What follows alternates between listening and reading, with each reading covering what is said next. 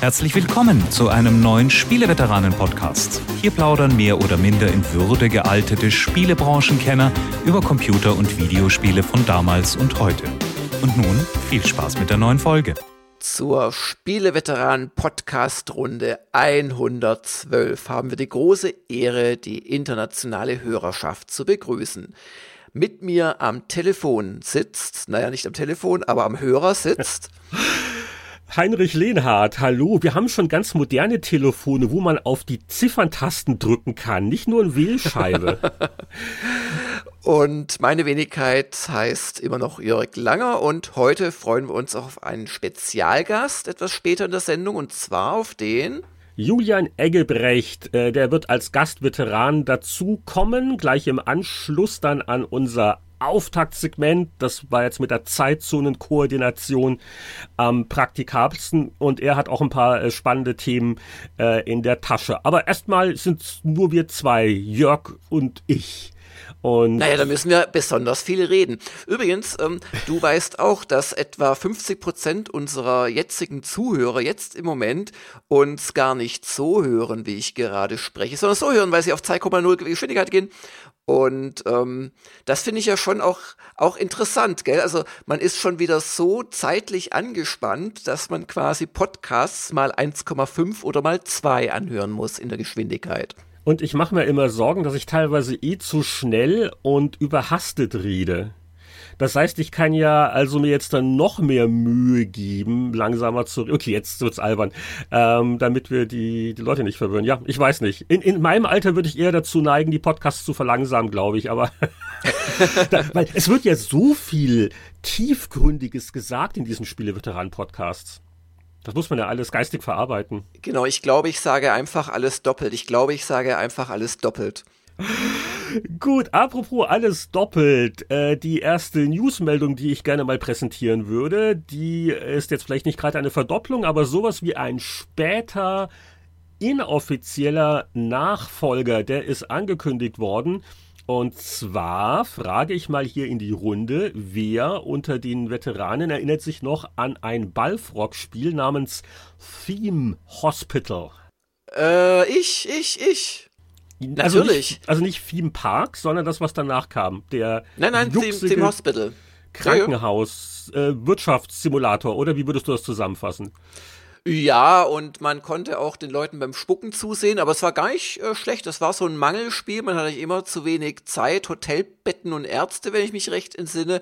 Aber ich fand es auch nicht super toll. Also da war Theme Park schon insgesamt lustiger und auch ein paar, also Dungeon Master oder äh, Dungeon Keeper oder so finde ich auch deutlich weiter oben, aber es war jetzt kein Mistspiel. Und jetzt will das jemand neu machen oder so ähnlich. Ja, also nicht irgendjemand. Witzigerweise sind es wirklich zwei frühere Lionhead-Angestellte, äh, die äh, maßgeblich äh, Theme Hospital damals gemacht haben. Das war zu der Zeit, wo Molyneux selber mit äh, Dungeon Keeper beschäftigt war. Und äh, die beiden Lionhead-Veteranen sind Mark Wedley und Gary Carr. Und die haben 2016 erst äh, ein gemeinsames Studio aufgemacht. Two Point nennt sich das. Und die machen jetzt ein Spiel mit dem Namen, Überraschung, Two Point Hospital. Und das wird von äh, Sega veröffentlicht. Also Electronic Arts äh, hat damit jetzt nichts zu tun. Deswegen heißt es wohl auch nicht Theme Hospital 2, also nicht der offizielle Nachfolger. Aber äh, die Entwicklernamen und natürlich ein Blick auf die Screenshots genügt und es sieht schon sehr ähnlich aus. Also natürlich ein bisschen moderner und hübscher, aber dieser isometrische Look und es soll wieder lustige, erfundene Krankheiten auch geben. Mhm.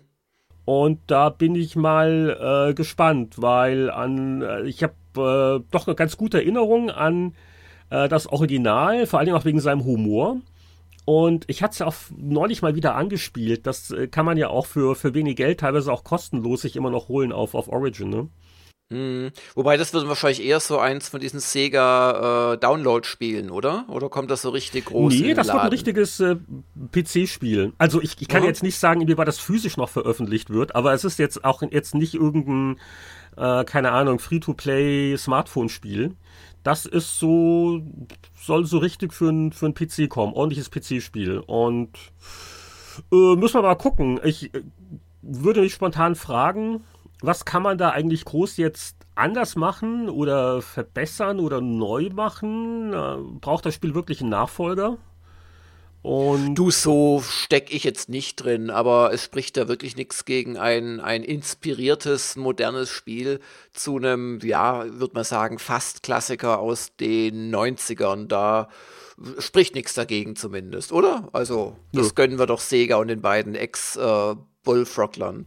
Es ist ja auch ein aktuelles Thema, so Krankenversicherung, glaube ich, ja auch gerade in Deutschland oder wird oh, ja auch gestritten mit Privatkassen ja, ja. und gut oder böse und überhaupt. Ne? Ich bin mir sicher, dass Film Hospital solche Themen mit der angemessenen Ernsthaftigkeit aufgreifen wird. Mit erfundenen Krankheiten, wo man grün spucken muss. du siehst, was mir von diesem Spiel noch in Erinnerung geblieben ist. Äh, grün spucken tun ja einige Leute auch, äh, wenn es um Filme des äh, großen Produzenten Michael Bay geht. Aber die, yeah. da kommen wir jetzt nicht drum, den zu erwähnen, Jörg. Was ist denn da gemeldet worden? Also ich habe gehört, dass es ein, eine Spieleumsetzung geben soll. Und zwar Duke Nukem. Was wahrscheinlich relativ mehr Sinn macht als der Tetris-Film. Aber immerhin. Ja, und ich glaube, es wurde da auch der richtige Schauspieler gefunden. Also wenn man das Wort Schauspieler im weitesten Sinne jetzt mal deutet, also wir sind alle letzten Endes Schauspieler, auch wenn wir mal in der Stunde der Kritiker vor der Kamera stehen. Und zwar ein gewisser John Cena oder Cena oder wie auch immer, der mir überhaupt gar nichts gesagt hat, aber in der Redaktion die etwas jüngeren Kollegen meinten, nö, nö, den kann man schon kennen, das ist ein ganz bekannter Wrestler oder ja, sowas. So. Okay. Und das, dann habe ich mir das natürlich angeschaut und so rein von der Physis her, von der Physiognomie, ist es wirklich ein geeigneter Darsteller. Man müsste ihm die Haare noch so ein bisschen stärker blondieren und hochkämmen, aber dann glaubt man mit einem roten T-Shirt, äh, glaubt man, oder Muscle Shirt, besser gesagt, glaubt man ihm sofort den Duke. Also ich äh, bin jetzt wirklich kein Wrestling-Experte. Äh, es ist, glaube ich, auch noch keine offizielle, sichere Sache. Also erst in Gesprächen heißt es. Ich glaube, der Hollywood Reporter hat das zuerst gemeldet, die ja oft ganz gut informiert sind mit Gerüchten aus der Filmszene. Ich muss zu meiner Schande gestehen, äh, ich habe also bei dem Namen, ich dachte erstmal an äh, Peter Cetera der äh, Sänger der Band Chicago äh, während ihrer äh, Kuschel-Hit-Phase hat, hat auch mal ein paar Solo-Sachen gemacht und ähm, Hard to say I'm sorry. Ähm, ja. Nein. Aber, aber, aber wie du schon nicht. sagst, also es ist noch, es ist noch nicht sicher. Es ist auch nicht irgendwie, dass Michael Bay das jetzt macht, aber es ist halt die Produktionsfirma, die jetzt da äh, sich das gesichert hat ähm, von der Michael Bay Mitinhaber ist. Und ich muss sagen, Michael Bay ist ja wirklich ein ganz großer, wenn es darum geht, äh, beliebige Städte in ihre atomaren Einzelbestandteile aufzulösen. Und das könnte ich mir schon gut vorstellen. Also das Einzige, was er braucht, ist so ein One-Line-Schreiber, der eben, der eben, also ein Drehbuch braucht man da eigentlich auch nicht, aber so lustige Sprüche und, und die Schrumpfgun muss natürlich drin sein. Also ganz ehrlich, Duke Nukem ist nicht so super toll gealtert. Ich frage mich wirklich in der heutigen Zeit, es war schon vor über 20 Jahren oder wann er rauskam, ein bisschen so dünn unter Humor und diese, diese, dieser Macho-Charme. Äh, ich bin mir nicht sicher, ob das einen Spielfilm tragen kann. Ich bin mir auch nicht sicher, ob sowas wie Transformers ein oder gar mehrere Filme füllen kann. Also hm. was, was weiß ich. Äh, sehr amüsant äh, finde ich auch, dass äh, der äh, John St. John äh, nicht viel von einer Verfilmung hält. Wenn man sich fragt, wer ist John St. John? Das ist der äh, Sprecher, der seit den Anfangstagen die Stimme von Duke Nukem in den Spielen war. Und der hat also auf Facebook gepostet, lasst es nicht zu, dass Hollywood und Michael Bay meinen Charakter killen. Und äh, seine Sorge ist nämlich, dass wegen der die ganzen intellektuelle Tiefe von, von Duke äh, nicht zur Geltung kommt. Nee, also es, äh, es soll wohl halt ein Film sein, der halt äh, eine Altersfreigabe auch für die Jugend hat. Und da macht er sich Sorgen, dass äh, das kann ja kein richtiger Duke Nukem-Film sein, wenn der jugendfrei ist. Aber ich, ich glaube, wir, wir halten uns aus der Diskussion raus. Die übliche vom Spiel zum Filmskepsis äh, bleibt bestehen und ähm, ja, mir fällt jetzt auch kein anderer Wrestler ein. Also ich, ich ja. also Wrestler ist nicht meine Stärke.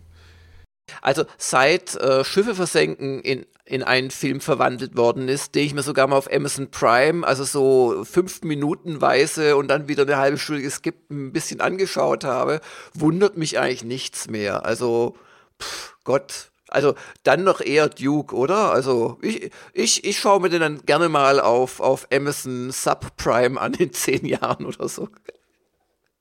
Ja, aber ich weiß gar nicht, ob wir noch zum Spiel, zum Filmumsetzungsgucken kommen werden in Zukunft, denn es gibt eine Änderung bei Microsoft und zwar gibt's ja den Xbox Game Pass. Und da habe ich im Prinzip ein bisschen à la Netflix eine Spielebibliothek. Ich glaube, sie versprechen, dass immer 100 Spiele drin sind, von etwas älteren oder auch äh, noch recht neuen Spielen.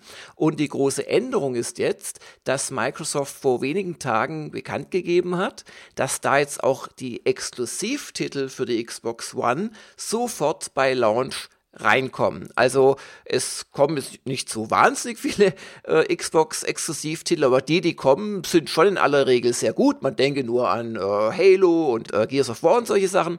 Und ähm, die sind da ab sofort drin. Und ähm, das ist schon ein starkes Stück und man will offensichtlich dann doch versuchen, die Leute in dieses äh, Abo reinzubekommen. Und da gab es auch schon die erste Reaktion aus Österreich, der, glaube ich, auch in Deutschland nicht unbeliebte Shop Gameware AT, also für äh, Austria, verkauft ab sofort keine Xbox-Konsolen mehr, weil er sagt, äh, naja, also wenn wir kein Geld mehr damit verdienen können, äh, dann sollt ihr bitte euch auch die Arbeit machen. Also sie lehnen es praktisch ab, sich äh, da als Hardware-Plattform-Bereitsteller für einen als Konkurrenten empfundenen First-Party-Hersteller zu gerieren.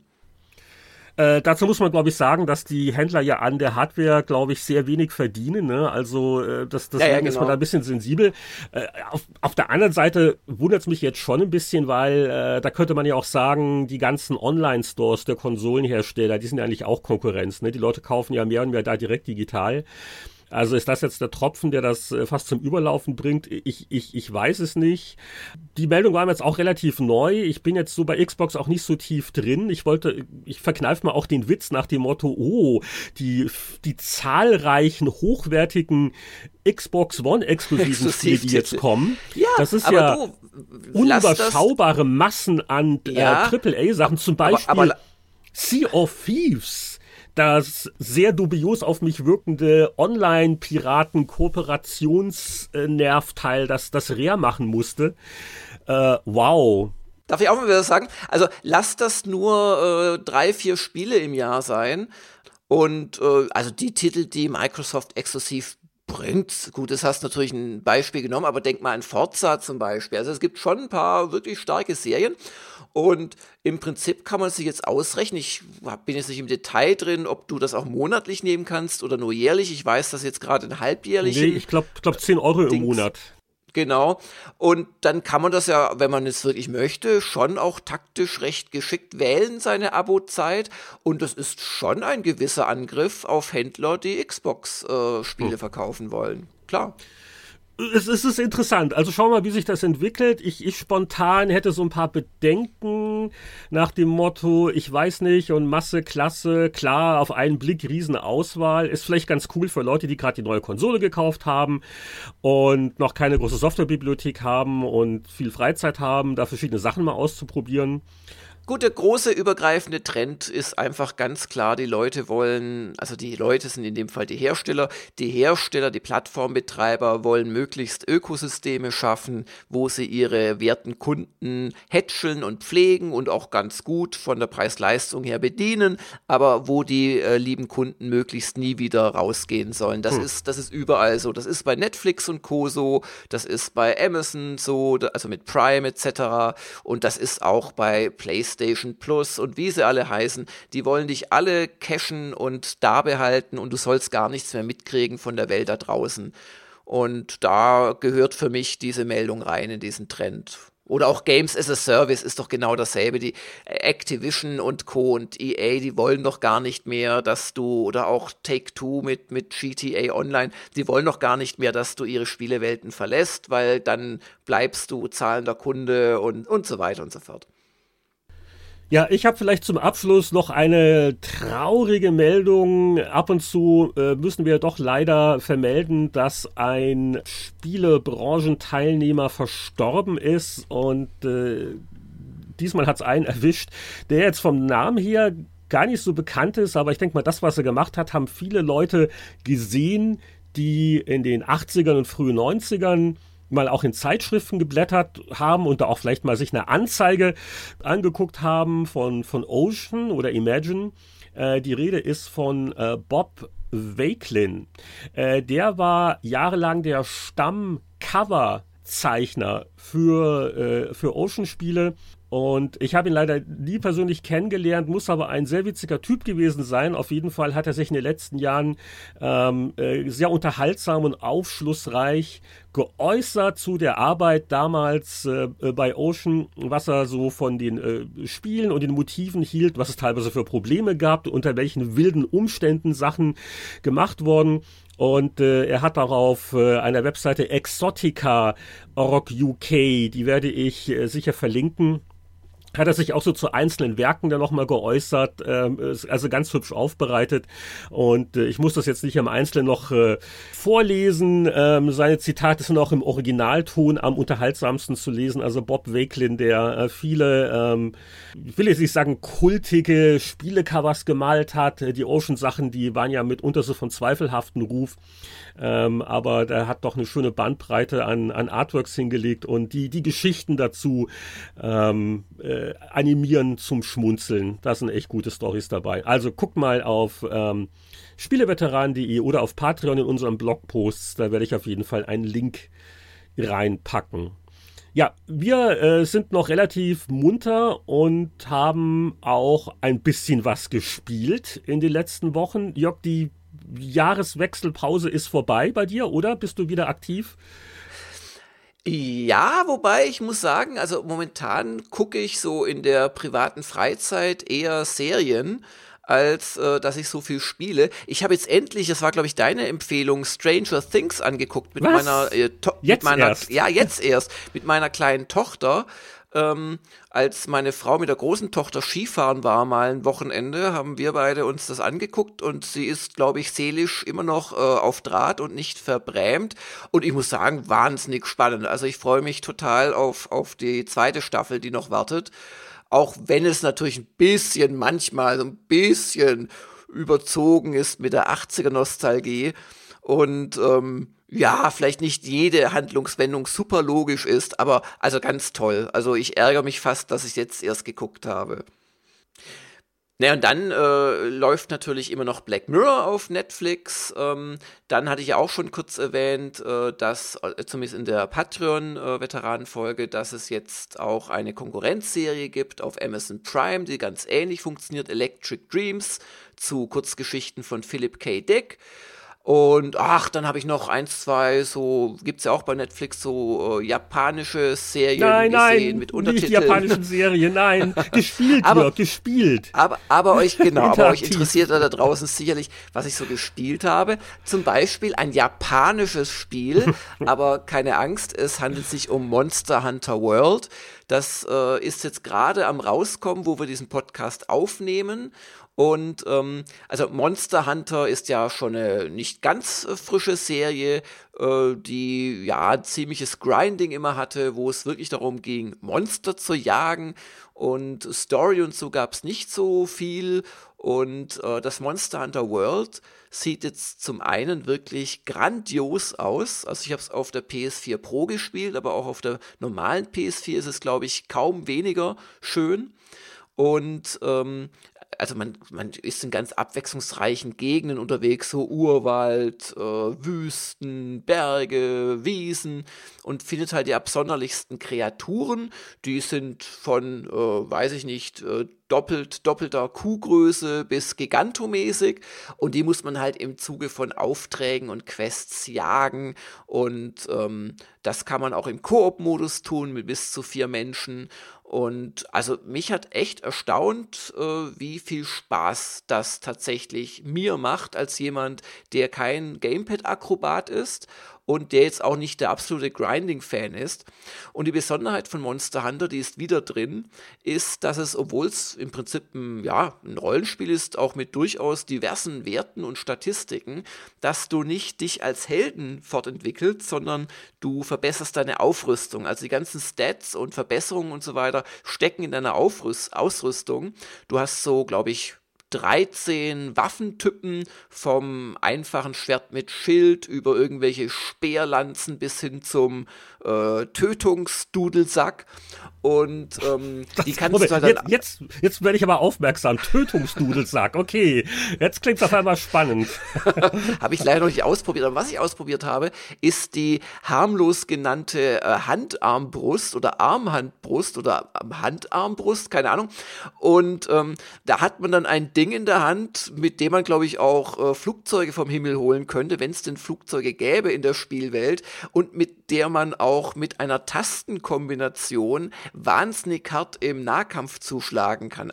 Anyway, also das Spiel besteht im Prinzip darin, dass du immer wieder Aufträge annimmst und die halt dann erfüllst für die äh, Gilde und die Entdeckergilde und ähm, halt dich immer weiter hocharbeitest. Und dann gibt es auch so Sachen, also das besonders äh, schwere Monster, äh, die musst du erstmal erforschen, indem du ihre Fußstapfen zum Beispiel untersuchst. Und dann füllt sich so eine Anzeige in so einem Kompendium und da werden dann verschiedene Stufen der Bekanntheit des Monsters für dich freigeschaltet. Und irgendwann siehst du das dann halt auf der Karte rumlaufen als kleinen Punkt und weißt auch, in welchem Zustand das Monster gerade ist.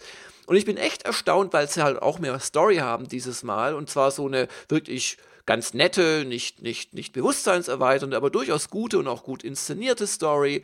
Und also wirklich für mich überraschend schön, zumindest die ersten Stunden. Ist das nicht so ein sehr Team-Online-Multiplayer-lastiges Teil oder kann man da auch so als einzelner Spieler Freude dran haben?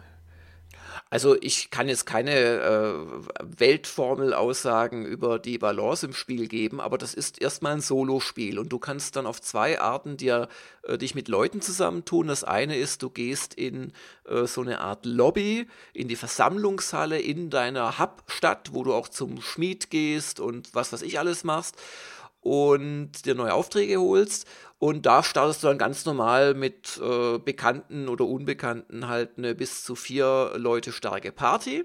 Oder, und das ist ganz nett, ähm, du kannst auch mitten im Kampf quasi einen Hilferuf senden und dann können dich so Standby-Spieler, was du natürlich auch machen kannst, kannst sagen, ich bin bereit zum, zum Drop-In. Die können dann reindroppen mitten in deine Mission, wenn sie dir zu schwer wird oder du nicht weiter weißt. Und angeblich, das habe ich aber nicht ausprobiert, angeblich ist es sogar möglich, äh, was glaube ich bei PSN wirklich ungewöhnlich ist, dass du auch mit der West-Version zum Beispiel mit Japanern zusammenspielst. Also das heißt einfach die Chance, dass dass da irgendwelche Leute zu finden sind, naja, dann gibt es noch einen Zeitunterschied, ähm, die ist einfach dadurch größer. Ah ja, aber doch, doch, doch primär Solo. Okay, ich, ich, ich hatte mir gedacht, das sei eher so wie ein MMO, aber anscheinend nicht. Nee, nee, nee, nee. Also das bleibt, es bleibt ein, wenn, dann ist es ein, eine Vierer-Koop-Party. Da ist nichts mhm. MMO dabei. Oh. Ja, ist auch keine persistente Welt. Du hast im Prinzip deinen Hub, wie gesagt, und dann hast du äh, einzelne Zonen, die sind dann zwar schon in sich ziemlich groß und bestehen nochmal aus Unterteilen, ähm, aber es ist nicht so, dass es eine einzige riesige äh, äh, nahtlose Open World wäre. Und trotzdem, also es sieht so aus, als wäre es nahtlos. Du kannst wahnsinnig weit gucken kannst viel mit der Umgebung machen, also du, du, du musst dich dann auf die Monsterkämpfe so richtig vorbereiten, die richtigen Buffs dir holen, die richtige Waffe und so weiter, Begleiter ähm, und dann kannst du teilweise den auch Fallen stellen, den Boden unter ihnen wegsprengen oder ihnen Fels auf den Kopf fallen lassen. Solche Sachen. Also wirklich, wirklich schön. Also das, das habe ich gespielt. Ich habe dafür zu erzählen von einem niedlichen kleinen Early Access Spiel, das es auf Steam gibt. Ähm, das läuft auf äh, PC, auf Mac. Das nennt sich Slay Suspire. Und dabei handelt es sich um eine ganz drollige Mischung aus so ähm, Roguelike Dungeon Crawling, spielt sich aber eher wie ein strategisches äh, Sammelkartenspiel. mhm. und ist ein reiner Einzelspielertitel. Das muss man dazu sagen, weil ja so Sachen wie Hearthstone und wie sie alle heißen, äh, ja eher Multiplayer-Sachen sind. Und äh, Slay Spire ist sehr, sehr nett. Äh, die Grafik ist äh, sehr ähm, ich will nicht sagen laienhaft, aber die Grafik ist sehr unaufdringlich, also äh, zweckmäßig. Ähm, sie ist okay, sie stört nicht aber ähm, sieht nicht nach großem Budget aus. Ähm, und das andere ist, dass der, der Roguelike obligatorische Zufallsfaktor eine ziemliche Rolle spielt, aber ähm, so als Entspannungsspiel, so für das halbe Stündchen abends, hat man das jetzt erstaunlich viel Spaß gemacht.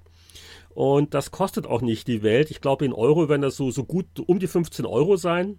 Auf jeden Fall unter 20. Und äh, wer, wer sowas mag, dem kann ich das wirklich empfehlen. Also vor allen Dingen auch, weil es äh, so äh, mit der Komplexität und den Zeitanforderungen es nicht übertreibt. Und das Spielgefühl ist, ähm, wie würde ich das am besten beschreiben? Ähm, du hast äh, quasi Rundenkämpfe gegen Monster aber du kämpfst mit den Karten, die du auf die Hand kriegst. Und du kriegst in jeder Runde also immer aus dem Stapel neue Karten. Äh, und da musst du halt die natürlich taktisch äh, richtig einsetzen. Und was das äh, ganz witzig macht, ist, dass du also bei deinen Erkundungen äh, wo du auch den Weg ein bisschen wählen kannst, wo es lang geht. Gibt es nicht nur die Kämpfe, man trifft dann auch Händler, ähm, äh, man hat so kleine äh, so Dialogentscheidungsabenteuer, wo man so ein bisschen dann sagen kann, okay, ich gehe das Risiko ein, verliere jetzt vielleicht Lebenspunkte, aber dafür kriege ich vielleicht ein Relikt, das mir dann später weiterhilft. Und, wir es nicht zu ausführlich machen, aber ähm, ein Element ist natürlich auch die Kartensammlung. Also im Lauf dieses Vorarbeitens äh, kriegst du also mehr Karten dazu oder kannst Karten auch verbessern. Und äh, äh, ja, äh, es ist halt nur das eine, es mag nicht jeder äh, Roguelike, das heißt, äh, wenn du stirbst, bist du weg und du fängst wieder von vorne an. Äh, durch die vielen Zufallselemente ist es jetzt nicht so schlimm, aber man, man übernimmt relativ wenig. Ich glaube, es gibt dann irgendwie, kannst du eine Karte aussuchen, die dann von Anfang an in deiner Sammlung ist, aber deine ganzen Relikte sind futsch. Aber so als kleinen Geheimtipp, als gemütliches Entspannungsspiel hat mir Slay the Spire gut gefallen soweit. Was mir äh, noch gut gefallen hat, obwohl es in Deutschland doch noch sechs, sieben Wochen hin ist, bis es erscheint, ist das Yakuza 6. Das konnte ich äh, kürzlich äh, länger spielen, so drei Stunden lang. Ähm, ich glaube, ich darf darüber gar nicht berichten, was aber Blödsinn ist, weil es in Japan längst draußen ist und ich beziehe mich jetzt natürlich nur auf die japanische Version, die genau. ich schon auf zwei Messen gespielt habe. Aber ich habe den ernsthaften Eindruck, ähm, dass es das beste Yakuza werden dürfte von allen. Also A sieht es endlich mal gut aus. Das Einzige ist, dass äh, japanische Computerspielmenschen offensichtlich nicht zu blinzeln scheinen. Das, das fällt einem dann doch auf, weil da gibt es natürlich mittlerweile Spiele, die das auch längst machen. Also die Gesichter wirken dadurch ein bisschen tot. Aber ansonsten passt wirklich alles. Es ist eine ganz tolle Engine. Und ich habe auch den Eindruck von den ersten drei Stunden, und ich habe, wie gesagt, ich habe schon öfters gespielt, ähm, dass man tatsächlich äh, so ein bisschen ähm, das Ganze gestreamlined hat. Also man, man kann sich immer noch, wenn man möchte, in 1002 Nebenquests verlieren und Minispiele machen, aber man wird schon ein bisschen anders durch die Handlung geführt und die ist auch nicht so zum Fremdschämen, bislang zumindest, wie es oftmals in früheren Teilen etwas war. Also ich freue mich da wirklich ganz, ganz stark drauf und ich würde Ihnen wünschen, dass sie mit der Serie endlich auch mal im Westen Erfolg haben. Also das ist, das ist ja bei uns ein absoluter Geheimtipp, die Yakuza-Reihe. Da werden, glaube ich, in Deutschland, also wenn da 10.000 Stück verkauft werden, wird es mich wundern von jedem Teil. Und ähm, das ist aber ein, eigentlich ein ganz großartiges Spiel. Also es ist ja ein Open-World-Spiel, das aber eben nicht dich Auto fahren und schießen lässt, sondern rumlaufen und äh, ja, Faustkämpfe machen mit verschiedenen Kombos. Und das haben sie beim Yakuza 6 auch geändert wieder, dass es nicht drei oder vier Kampfspiele, naja gut, wenn man mit, mit ja, drei waren es eigentlich drei Kampfstile, äh, hat man nicht mehr, sondern nur noch einen und baut den halt entsprechend aus. Und es ist echt, echt schön. Und es ist außerdem, weil es halt wirklich die, die Eigenheiten japanischer äh, Städte und auch äh, Menschen durchaus so ein bisschen rüberbringen. Es ist auch immer so ein bisschen ein, ein Japan-Urlaub, wenn man das spielt, finde mhm. ich. Also da freue ich was mich sehr Was mache ich da nochmal genau? Also ich, ich laufe rum, ich trinke Sake und ich verprügel ab und zu jemanden. Ist das also jetzt mehr Action oder mehr Rollenspiel oder wie würdest du das bezeichnen? Das ist ein, äh, huh, das ist, das ist ein Genre-Mix. Das ist ein Open World Action, Prügel, RPG mit Minispielen, wo du je nach Serienteil zum Beispiel so, so kleine RC-Cars, also so ferngelenkte Autos antreten lässt in, in, in, in Rennen und kannst die dann, also wenn du willst, kannst du da Stunden rein versenken und kannst die tunen und in neue Klassen aufsteigen und findest dann Freunde, die mit dir, und das ist dann eine kleine Nebenhandlung, die du gar nicht machen musst, außer mal einmal, um reinzuschnuppern im, im Verlauf der Story. Und Oder ja. Für, für Einsteiger, für Interessierte, jetzt kam doch neulich erst Yakuza Zero raus. Jetzt bin ich schon verwirrt. Also war jetzt Zero wie ein Prequel oder ein Remake und ein 6 ist jetzt das okay. neue Neue, oder? Also, ganz kurze, ganz kurzer ganz kurz. Serienzusammenblick. Ich glaube, also nagel mich nicht fest, googelt selbst nach, aber irgendwie 2004 oder 2005 kam das erste Yakuza raus.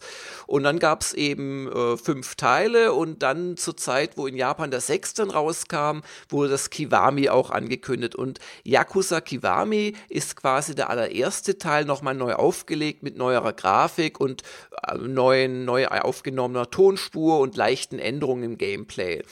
Ähm, Kiwami 2 hat dann, ist dann der zweite Teil neu aufgelegt, gibt es in Deutschland noch nicht ähm, und äh, wird aber wahrscheinlich auch rauskommen und hat unter anderem eine, eine Reihe von neuen Nebenquests mit dem Goro, ach, das, das sagt jetzt nichts, aber also mit einem wichtigen Nebencharakter, den kannst du dann auch, äh, was früher im zweiten Teil nicht ging, kannst du in diesem Remake dann selbst spielen über mehrere Missionen und seine Story weiterverfolgen.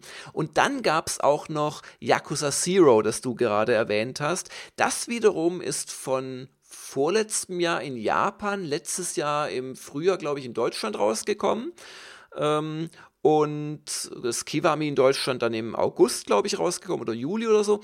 Und das Zero ist tatsächlich ein Prequel zum ersten Teil, auch mit einer neueren Engine. Ähm, aber da lernst du quasi die Vorgeschichte von deinem Helden kennen und also von dem Ryu und, ähm, und äh, Kiru, Kiru und ähm, hast dann quasi so dass das, das äh, ja, die, die Entwicklung hin zum Anfang dann wiederum vom äh, allerersten Yakuza. Und das Yakuza 6 äh, ist natürlich von der Engine her das neueste und kommt jetzt eben raus im März und ist auch das letzte mit dem Kiryu als, ähm, als ähm, Helden. Der geht dann endgültig in Ruhestand und es ist aber jetzt schon wieder in Japan ein neues in der Mache mit einem neuen Helden und einer neuen Handlung. Habe okay. ich alle verwirrt erfolgreich? Überlegst du dir beim äh, nächsten ja, Mal ich, besser äh, zweimal, ob du nachfragst oder nicht? Ich muss da jetzt noch drüber nachdenken. Okay, das ist ja schwierige Verwandtschaftsverhältnisse. Noch, ich ich, ich habe noch was gespielt. Und mhm. zwar ähm, ist das die ähm, iOS-Fassung, die iPad-Fassung, das gibt es gar nicht auf dem äh, äh, Smartphone, von Civilization 6. Die ist klammheimlich äh, kurz vor Weihnachten, glaube ich, 2017 rausgekommen. Und es ist das erste auf Mobilplattformen erhältliche vollwertige Civilization. Es ist wirklich das gesamte Spiel. Also nicht so Civilization Revolution, irgendwie so eine abgespeckte Primitivfassung, sondern wirklich das komplette Ding. Nur, wie ich dann nach ein bisschen Spielen rausgefunden habe, äh, in einer Patch-Fassung, die schon wieder ein Dreivierteljahr alt ist auf dem PC. Und es tut sich ja da quartalsweise doch viel. Die haben da immer ihre Herbst-, Winter-, Frühjahr-Updates, wo sich wirklich viel tut. Und da ist es quasi auf einem alten Stand aus Gründen, die ich nicht verstehe. Aber ansonsten beeindruckenderweise kriegst du wirklich in der Grafik vielleicht leicht abgespeckt, aber wirklich nur leicht, kriegst du ähm, das komplette Civilization 6, allerdings auch zu einem kompletten äh, Konsolenneupreis. Also vor Weihnachten hat es irgendwie 30x Euro gekostet und das war der um 50% reduzierte Einstandspreis. Und da habe ich schon geschluckt, also hui. Ähm, ja, das Gute ist allerdings, man kann sich die Demo downloaden, beziehungsweise das, die, die Free-Version äh, im App Store und kann die Chinesen 60 Runden waren es, glaube ich, lang spielen. Also es sind schon so anderthalb bis zwei Stunden und kann sich dann überlegen, ob es einem den, den wirklich für, für App Store-Verhältnisse wahnsinnig hohen Preis wert ist. Also für Leute, die schon bei 2,99 für eine App äh, ins Schlucken kommen, für die ist das vielleicht nicht so toll. Äh, wie, wie bedient sich das in der Praxis? Äh, ähnlich wie Erstaunlich PC? Besser? gut, ja. Schlecht? Also be besser würde ich nicht sagen, aber also wirklich gut. Im Prinzip tippst du eine Einheit an und wenn die angewählt ist, kriegst du natürlich ihre Infos und so weiter. Und dann kannst du das Ziel vorgeben, kriegst dann einen Bewegungspfad angezeigt und bestätigst mit einem weiteren Tab. Also ist im Prinzip fast wie mit der Maus und wirklich gut gelungen. Also ich habe so als Schlusspunkt vielleicht noch ein Spiel, wo ich jetzt endlich mal angefangen habe. Hat auch ein bisschen technische Probleme auf dem Laptop, wo dann im Vollbildmodus der Cursor verschwand und überhaupt. Auf jeden Fall ist schon ein etwas ähm, älteres äh, Indie-Spiel, zumindest auf dem PC, das inzwischen auch auf allen möglichen Konsolenplattformen erhältlich ist und jetzt wohl auch auf der Switch. Die Rede ist von Darkest Dungeon einem äh, ganz witzigen, äh, auch Roguelike, glaube ich, kann man sagen, wo man eine, ähm, einen großen Personalkater managt, um dann mit einem vierköpfigen Team äh, in Dungeons zu gehen und Rundenkämpfe zu bestreiten und wo man auch äh, viel Personalmanagement betreibt. Sei es nun, dass man vielleicht mal äh, den einen Krieger äh, zwischendurch auch mal eine Woche äh, im, in der Kneipe absetzen muss, weil sein Stresslevel so hoch oder ist. Oder auspeitschen lässt, das hilft auch, habe ich mir sagen lassen. Ja, genau. Oder, oder es gibt dann auch Charakterklassen, die, die, dir, die dir lieber ins Kloster gehen und, ähm, und da in sich gehen, um, um den Stresslevel zu reduzieren. Und äh, ja, ich habe am Anfang so ein bisschen Probleme gehabt, weil es auch nicht so super perfekt alles erklärt wird, aber da habe ich jetzt gerade jetzt mal so, bin ich jetzt gerade so am Warmwerden damit und ist es ganz, ganz witzig. Kann ich mir vor allem auf der Switch ganz gut vorstellen, weil das sicher auch für unterwegs ein schönes Spiel ist mit ja, seinem ja. runden Charakter. Die Version hast du nicht zufälligerweise mal angespielt. Nee, Switch, Switch kenne ich nicht. Ich habe es auf dem iPad äh, und ich muss sagen, gut, wenn du es jetzt gut findest, wäre es für mich nochmal ein Grund reinzuschauen. Ich bin bislang nicht warm geworden damit. Also irgendwie hm. Also ich habe jetzt ein paar Anläufe gebraucht und ähm, bin jetzt so an dem Punkt, wo ich sage, ja, oh, könnte was sein. Aber ich war im ersten Moment, ähm, will ich sagen, enttäuscht, aber die Erwartungshaltung war halt sehr hoch, dass der super Kritiken gekriegt. Und ich finde auch, wie gesagt, die Idee in den Grafikstil ganz toll, aber man muss schon ein bisschen äh, Geduld investieren, um, um so mit den ganzen Systemen und der Bedienung klarzukommen. Ja. Aber da kann ich vielleicht beim nächsten Mal auch ein bisschen mehr erzählen. Ich bin jetzt gerade so, so zwei Stunden drin, so ungefähr. Also ja, vielleicht gucke ich es mir auch nochmal an. Ja, wie üblich gibt's einen kleinen Rückblick auf die letzte Patreon-Folge. Wir wollen ja auch den Free-Hörern immer mal wieder unter die Nase reiben, was wir da so Schönes machen. Und die letzte Folge war keine uninteressante, möchte ich vorsichtig behaupten, denn es ging um Dungeon Master. Das ist ein Spiel, auf das wir ein bisschen später heute noch zu sprechen kommen werden beim Heftblättern. Denn vor 30 Jahren wurde das getestet und wir haben in der Episode 111, die exklusiv für die Patreon-Bäcker erhältlich ist, äh, haben wir äh, uns recht ausführlich unterhalten über Dungeon Master damals und heute, Erinnerungen und Einflüsse. Und da haben wir auch einen äh, Gastveteran aus dem Dungeon gelassen. Das haben wir nämlich zu dritt mit Michael Hengst besprochen. Genau, also das ist eine große Thema, altes Spiel Dungeon Master. Äh, ich darf so viel kurz verraten, ich war erstaunt, wie gut sich das heute noch spielt. Und dann haben wir aber natürlich auch mit dem Michael länger geplaudert. Und wir haben ein paar Hörerfragen noch beantwortet und äh, Jux und Dollerei. Also wer äh, daran interessiert ist, es gibt äh, momentan einmal im Monat eine Patreon-exklusive Folge. Für 5 Dollar im Monat ist man dabei. Und äh, wir würden uns freuen. Freuen tun wir uns aber auch, dass es jetzt gleich weitergeht mit einem neuen, äh, altbekannten Gastveteranen. Jörg darf jetzt mal kurz eine halbe Stunde zurück zu Yakuza gehen. Ach nö, ach nö, ich möchte auch hier bleiben. Und äh, wir schalten zu Julian Eggebrecht.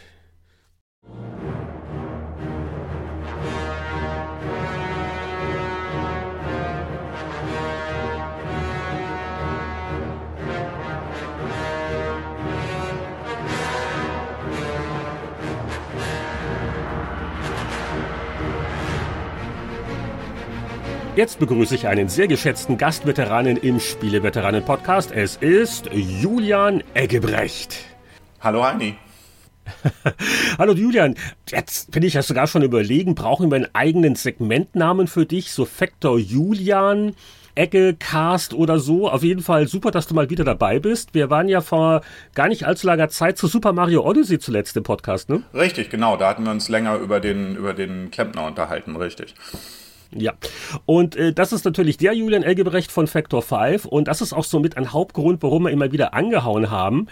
Abgesehen davon, dass er das neue sexy äh, Mikrofon aus der Patreon-Portokasse ausprobieren wollte, oder? Da sagt man doch ein bisschen was, damit die Leute deine schöne Stimme... Ich hatte es hier sitzen und ähm, ja, in, insofern hast du mich da ganz gut dazu gebracht, auch mal wieder mitzumachen, insofern. Und es gibt auch einen spannenden Anlass, das äh, gehört eigentlich noch ein bisschen zu unseren News, wo wir schon ein bisschen geplaudert haben, interessante Dinge und Links und was nicht alles passiert ist. Zum Thema Lea hat Polygon.com eine sehr ausführliche und spannende Reportage veröffentlicht. Und Lea ist jetzt vielleicht nicht jedem unbedingt ein Begriff im Vergleich zu anderen Factor 5 Spielen. Äh, das war jetzt kein Mega-Klassiker wie Rogue Squadron oder Turrican, wie sie alle hießen. Kicher, kicher. Nicht, nicht ganz. Auf, auf, auf eine gewisse Art auch, aber nicht im positiven Sinne. Du tust, tust du doch mal selber kurz zusammenfassen, jetzt für Leute, die jetzt bei Leer am Grübeln sind. Du kennst dich da eh besser aus. Ich kenne mich da besser aus, ja. Also Leer war im Endeffekt äh, gedacht, ähm, oder ursprünglich war das gedacht als, als Launch-Titel für die äh, PlayStation 3 und war das zweite Spiel, ähm, was wir damals, als wir äh, den Wechsel gemacht haben von ähm, Nintendo zu Microsoft und dann ähm, äh, zu Sony ähm, First Party, was wir eigentlich zum, zum Launch der, der PlayStation 3 ähm, fertig haben wollten ähm, und was eine A, die Geschichte, wie es dazu überhaupt gekommen ist, dass wir das Spiel gemacht haben, denn das andere Spiel, was, an dem wir gearbeitet haben, was nie erschienen ist für, ähm, für Sony, das, das äh, ging eigentlich ganz geordnete Bahnen und geordnete Wege, ähm, während eben, wie gesagt, Lair ähm, wurde so etwas geboren aus ähm, Knatsch mit äh, LucasArts zum damaligen Zeitpunkt und dem Chaos, äh, dass das, äh, der Launch der, der Xbox 360 und der PS3 ähm, ausgelöst hat und ähm, war im Endeffekt dann bei uns auch ein bisschen eine Katastrophenentwicklung, um es mal freundlich zu formulieren. Ja, also das äh, wird auch sehr anschaulich äh, erklärt und du wirst natürlich sehr viel zitiert, aber auch andere Leute, die damals im Studio gearbeitet haben und äh, der Eindruck, den man halt äh, kriegt, äh, für mich war zum Beispiel auch der, dass das vielleicht auch, äh, naja gut, also gab glaube ich einige Probleme mit der Motion-Steuerung und wie auch immer, auf die kannst du gleich noch ein bisschen auch eingehen. Aber kann es auch sein, dass das einfach von der Größenordnung ein Spiel war, einfach von der Menge, auch von Personal und der Druck und die Verantwortung, wo, wo, wo du dich so ein bisschen auch überfordert gefühlt hast? Ja, natürlich. Also ähm, als, als Hintergrundgeschichte ähm, von, der, von der Menge der Leute, die wir im Prinzip gewohnt waren. Da war ja ein langsames Wachstum aus den äh, im Prinzip Amiga-Tagen der, der ähm, späten 80er und frühen 90er, wo du im Prinzip, naja, du hast nicht mehr unbedingt wie auf dem C64 ein Spiel mit einer Person gemacht, sondern sondern du hattest dann schon zwei, drei involviert, Grafiker, Programmierer, manchmal auch einen zweiten Programmierer. Also du hattest Teams zu dem Zeitpunkt von drei bis, bis fünf Leuten sowas in dem Dreh. Das, das war das Maximum. Damit konnte man dann auch Super Nintendo Spiele machen die Super Nintendo äh, und, und Sega Mega Drive Teams, die wurden dann so langsam etwas größer. Aber ich würde auch mal sagen, dass da eigentlich bei, bei zehn Leuten Schluss war. Dann kam der Umstieg auf 3D, ähm, dazu dann PlayStation und N64 ähm, und äh, da hielt sich die, die Teamgröße sowas, es wuchs halt natürlich. Da hat es dann mal 15, 20. Also wir hatten zum Beispiel zu Rock Squadron Zeiten fürs N64, da hatten wir um die, ich glaube Ende 20 äh, oder um die 30 ähm, Angestellte insgesamt im Team. Und dann kommt halt, äh, also das Ganze, das Ganze wuchs wirklich ähm, sehr dynamisch und auf dem GameCube, äh, da konntest du ungefähr auch mit, mit den ähm, äh, Anzahl von, mit der Anzahl von Leuten ähm, noch Spiele machen, ähm, PlayStation 2 und, und, und GameCube-Zeiten. und dann kam halt, wie gesagt, der große Umstieg auf die, auf die 360 äh, beziehungsweise auf die PlayStation 3 äh, und plötzlich explodierte die Menge an Artwork und, und vor allem eben, wie gesagt, ähm, 3D-Art Leute, die du brauchtest, um so ein ähm, Spiel zu machen, einen typischen AAA-Titel. Ich meine, gut, heutzutage sind das natürlich noch mal größere äh, Mengen von Leuten, obwohl es sich nicht mehr so schlimm ähm, gesteigert hat. Ähm, manche Teams konnten sogar wieder minimal schrumpfen. Aber gerade dieser Umstieg auf die PlayStation 3 hat uns alle so ein bisschen ähm, wie ein Zug getroffen. Und äh, das, das Ganze ist dann fürchterlich gegen die Wand gefahren, weil wir halt ganz einfach überhaupt nicht eingestellt waren ähm, auf, der, auf den Wachstum des Studios äh, zu dem Zeitpunkt. Ich meine, wir sind hochgegangen innerhalb von einem Jahr, glaube ich, von, ja, was waren wir, irgendwas zwischen 30 bis 40 Leute zu dem Zeitpunkt äh, in 2004. Wir sind innerhalb von einem Jahr, anderthalb Jahren ähm, hoch auf äh, über 150 Leute. Und in dem Moment hast du natürlich, du musst komplett andere Managementstrukturen ähm, einführen. Der Vibe im, im Studio ändert sich völlig. Wenn du, wenn du jenseits von 50 Leuten gehst, das ist immer so die magische Zahl, was man sagt, ähm, dann, dann geht dieses gewisse familiäre, geht relativ stark verloren, außer du findest halt irgendwie eine Möglichkeit, kleinere Gruppen dann wieder zu bilden, in denen du das erhalten kannst. All diese Sachen kamen da zusammen zum ersten Mal ähm, und man war natürlich ein, ein, noch relativ junger Spund und hatte keinerlei Management-Erfahrung in der Richtung. Ähm, die zweite Sache war, dass wir vorher halt, vorher halt wahnsinnig erfolgreich gewar, äh, waren und ähm, deswegen im Prinzip uns für unverwundbar hielten. Ähm, ganz besonders ich. Das heißt also, da kommt dann auch die, da kommt dann auch natürlich die, die, die Arroganz des, ähm, das kann ja nicht schiefgehen, denn das Ganze lief jetzt fantastisch die letzten, weiß ich nicht, 15, äh, 15 Jahre zu dem Zeitpunkt. Ähm, insofern, wir wissen schon, was wir machen. Wir haben schon mal einen Launch-Titel gemacht mit Rogue Leader für für, ein Gamecube. Insofern, naja, die PlayStation 3 kann, kann, schon nicht so, kann schon nicht so schlimm sein. Das heißt also, da war eine fürchterliche Arroganz von meiner Seite ähm, vorhanden. Und, und dann kam auch noch die, die fatale Ent Entscheidung dazu, dass ähm, unser, unsere gesamte Tech-Gruppe, unterstützt von mir, muss ich ganz ehrlich sagen, gesagt hat, wir haben jetzt 15 Jahre lang oder äh, speziell in 3D äh, 10 Jahre lang äh, im Prinzip dieselbe Technologie immer größer und weiter ausgebaut. Jetzt ist irgendwie mal an der Zeit, alles mal äh, anzugucken und alles wegzuschmeißen und wieder von vorne anzufangen, weil wir können es viel besser machen. Und das Tolle ist, der Ken hat uns ja gesagt, Ken Kutaragi, dass die PlayStation 3 unglaublich viel Power haben wird und deswegen machen wir doch nicht diese ganzen Shortcuts, für die wir normalerweise ähm, und kleinen Tricks und, und alle möglichen Sachen, um möglichst viel aus der ganzen Geschichte rauszuholen, ähm, für die wir bei Factor 5 ja auch immer ganz bekannt waren, sondern wir machen es einfach jetzt mal so richtig, so wie im Prinzip bei Pixar zum Beispiel Software gemacht wurde. Ja, und ähm, okay. damit. Also die, die, die ganzen Entwicklungstools, Pipelines, Prozesse, alles, alles. wurde.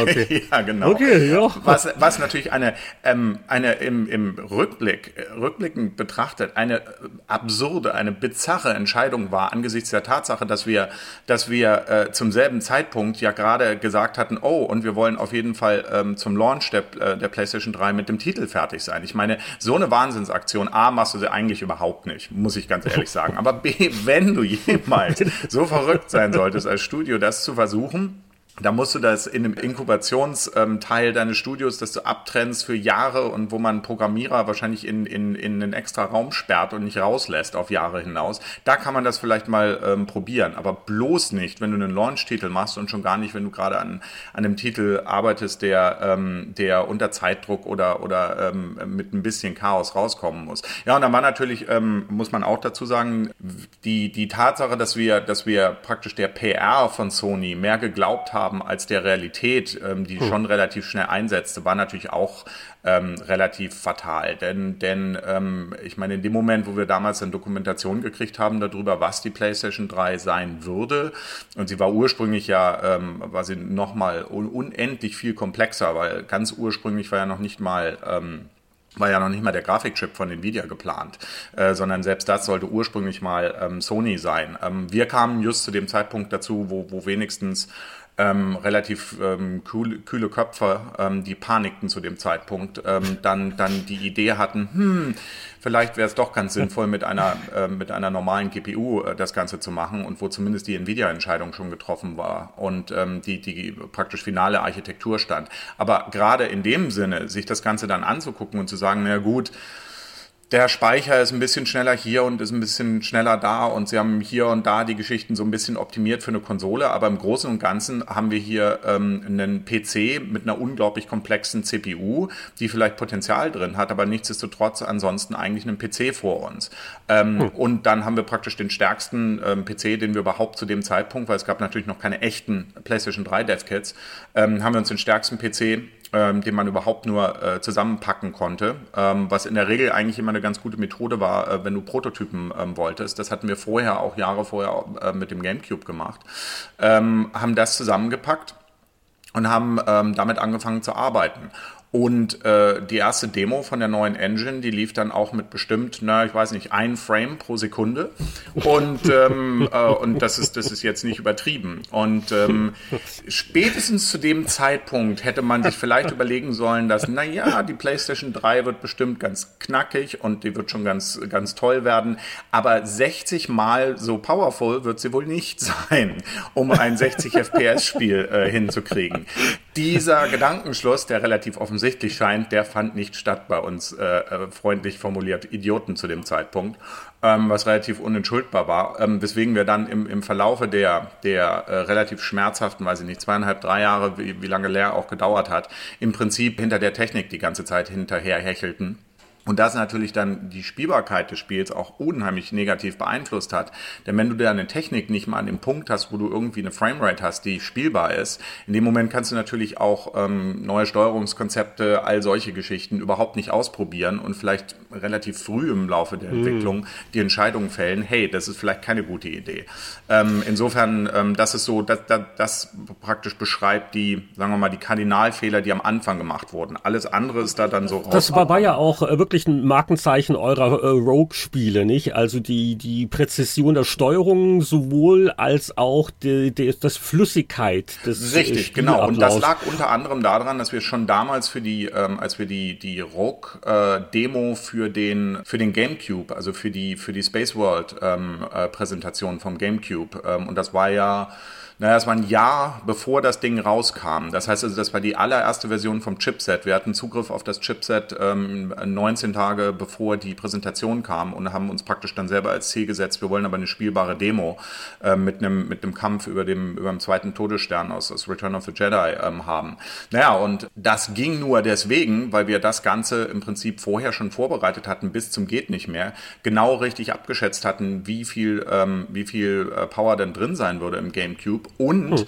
ähm, im Endeffekt da halt keine utopischen Vorstellungen hatten oder sowas. Ähm, und auch von vornherein, selbst diese allererste Demo, ähm, die lief mit 60 ähm, FPS. Das heißt also zu dem Zeitpunkt, ähm, die Leute, die es damals gespielt haben, die wenigen, ähm, die meinten halt alle, das ist ja der Wahnsinn. Und das hat, wie du schon sagst, hat natürlich wahnsinnig geholfen, weil im Prinzip waren wir ein Jahr vor Release der ganzen Geschichte, hatten wir im Prinzip unsere gesamte Spielbarkeit und Steuerung schon mal da und konnten hm. relativ fix dann sofort anfangen, echte Levels zu bauen. Bei Lair, würde ich mal behaupten, waren wir bis zum Schluss noch nicht mit der Steuerung fertig. Ich glaube, da würden wir hm. heute noch dran arbeiten, wenn, es uns nicht, wenn genau. das Ding also, nicht rausgekommen wäre. Also also bei, bei Leer habt ihr ja schon versucht, so ein bisschen aufzugreifen, was ihr vorher sehr erfolgreich gemacht habt. Äh, nur Leer fliegst du halt einen Drachen und nicht ein Raumschiff, aber es wird ja auch in dem Artikel erklärt, äh, wie du wirklich Wert darauf gelegt hast, dass das mit dem Sichtfeld und äh, Point of View, ähm, ne, diese ganzen ja, Sachen. Ja, gut, aber nee, nee, also das, das stimmt nicht ganz, weil also das teilweise ist die ganze Geschichte auch insofern schiefgelaufen, als das ähm, meine, meine Vision, ähm, das, das Spiel war ursprünglich als Pitch, hatten, hatten wir es Dragon Knight genannt, ähm, war eine völlig andere. Und zwar ähm, hatten wir damals, ähm, waren wir schon fasziniert, ähm, gerade kommend aus der, aus der PlayStation 2 Generation und große Fans von Grand Theft Auto, ähm, hm. was ja damals praktisch die große Revolution ähm, auf der PS2 war. Mhm wir waren fasziniert und ich war persönlich fasziniert von Open-World-Spielen, also zumindest von dem Konzept. Ich glaube nicht, dass ich zu dem Zeitpunkt, das war 2000, äh, 2004, hundertprozentig in der Lage dazu war, zu verstehen, was das wirklich bedeuten würde, was heutzutage ein echtes, großes Open-World-Spiel ist. Aber, aber Grand Theft Auto gab einem schon die Idee,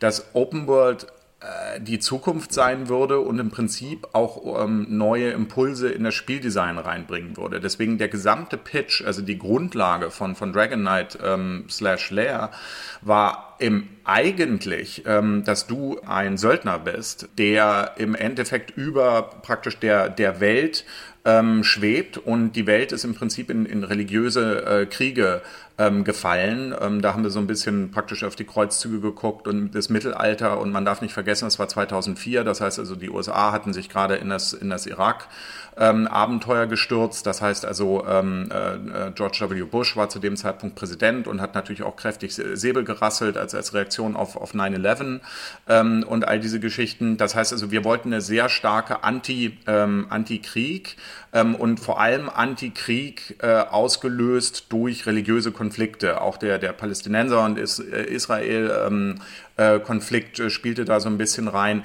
Das waren alles im Prinzip die Katalysatoren die im Prinzip zu diesem Open-World-Spiel führen sollten, in dem du wie über, einer, über einem Risikospielfeld äh, im Prinzip schwebst mit deinem Drachen und Aufträge kriegst und für beide Seiten oder sogar wenn wir drei Seiten ähm, gehabt hätten, ähm, jederzeit runtergehen kannst ähm, und im Prinzip dann ähm, äh, Aufgaben erfüllst. Und wir hatten praktisch ähm, als Grundkonzept auch, das hat dann so ein bisschen überlebt, hatten wir eine Moralanzeige ähm, mit drin. Das heißt also, du konntest äh, im Prinzip, du musstest die ganze Zeit so ein bisschen abwägen, ähm, für welche Seite du dich jeweils zu dem Zeitpunkt entscheidest und ob du zum Beispiel, weil es ganz besonders lukrativ ist, auf die eine Seite komplett rüberdriftest, aber natürlich mit all den Implikationen, die das, die das dann hat. Oder ob du im Prinzip komplett ähm, als, als Söldner ähm, nur für dich selber arbeitest und im Prinzip dein, dein Gold einfach dir holst ähm, indem du dann ähm, Kriegsaufträge und Scharmützel und alle möglichen Geschichten machst und teilweise auch Schätze findest natürlich und dann ganz einfach zurückbringst in deine eigene Höhle, in dein Lair. Daher kam, kam der Titel. Aber wie gesagt, dass diese, diese, diese, diese ähm, moralische ähm, Mittelwelt im Prinzip, dieses Entscheiden zwischen nicht mal dunkel und hell, sondern praktisch alle Seiten sollten irgendwo ähm, ihre Vor- und ihre Nachteile haben bei der ganzen Geschichte. Das war uns wahnsinnig wichtig und das eben, wie gesagt, mit diesem, mit diesem Open-World-Charakter. Und ähm, ähm, du solltest vor allem auch äh, für Melee Combat ähm, vom, ähm, vom Drachen ähm, runtergehen. Das heißt also dann ähm, äh, praktisch das endgültige ähm, Aufsammeln von, von Schätzen und von Reichtümern und all solchen Sachen und auch das Kämpfen äh, auf dem Boden machen. Das heißt also nicht mal mit dem Drachen auf dem Boden, was dann ja noch überlebt hat, sondern du solltest halt auch komplett äh, runter vom, vom Sattel, um im Prinzip dieses Allmächtige, was du in der Luft hattest, komplett runterzubringen bis auf, äh, hey, ich bin jetzt hier zu Fuß und da ist diese Armee von Tausenden von, von ähm, Soldaten um mich rum. War sehr ambitioniert, aber auf der anderen Seite war das halt schon sehr, ähm, äh, sehr stark der Motivator bei den ursprünglichen Teamleuten. Ähm, äh, und als unser Sony-Producer nach, ich glaube, drei Monaten oder sowas ähm, gewechselt hat, weil unser Alter ähm, äh, weggegangen ist, ähm, ich glaube zu Harmonix zu dem Zeitpunkt, da wurde die ganze Geschichte relativ schnell umgebogen mit, mit recht viel Druck von der Sony-Seite. Das heißt also, hm. ähm, Leute, macht doch lieber das, was ihr versteht, nämlich die klassische Heroes Journey. Das heißt also, ähm, ah. wo, wo, George, wo George damals schon im Prinzip sich das alles hergeholt hat ähm, äh, aus, dem, aus dem bekannten Campbell-Book äh, Buch ähm, und und ähm, halt wir brauchen den Helden, wir brauchen den Helden mit seiner ähm, mit seinem mit seinem Wachstum in praktisch ähm, durch die Lösung eines Konflikts und alles halt im Prinzip die die klassische Star Wars Geschichte, wenn du so willst. Ähm, und äh, also jetzt, jetzt kurz nochmal rückgefragt. Also das war zum einen Sony ein neuer Producer, der Druck gemacht hat und es sich auch dann die Terminprobleme, die dazu geführt ja, klar, haben, dass ja. viele der ursprünglichen Ambitionen und die andere Frage ist jetzt die, weil da gibt es so ein bisschen widersprüchliche Aussagen, wie stark hat jetzt Sony wirklich Druck gemacht, darauf zu bestehen, dass die Steuerung am Anfang komplett auf Motion äh, ja, umgesteuert ja. wird, weil, weil, weil, weil der Artikel zitiert ja auch den Phil Harrison, der hat gesagt, wir haben nie Entwickler gezwungen, Motion-Steuerung einzusetzen. Das war, glaube ich, das Hauptproblem von Leer auch beim Launch. Äh, die Leute waren natürlich sehr präzise Gamepad-Steuerung von euren Spielen gewohnt und ich glaube, bis es dann noch ein Patch später erst gab, äh, konnte man ja Leer der nur mit den nicht wahnsinnig ja. genauen Motion-Kram steuern. Genau, da kam dieser Patch dann ein halbes Jahr später oder sowas. Also die Geschichte hinter der Motion Control Sache ist die folgende. Das ganze Spiel wurde natürlich entwickelt mit, mit traditionellem ähm, Gamepad.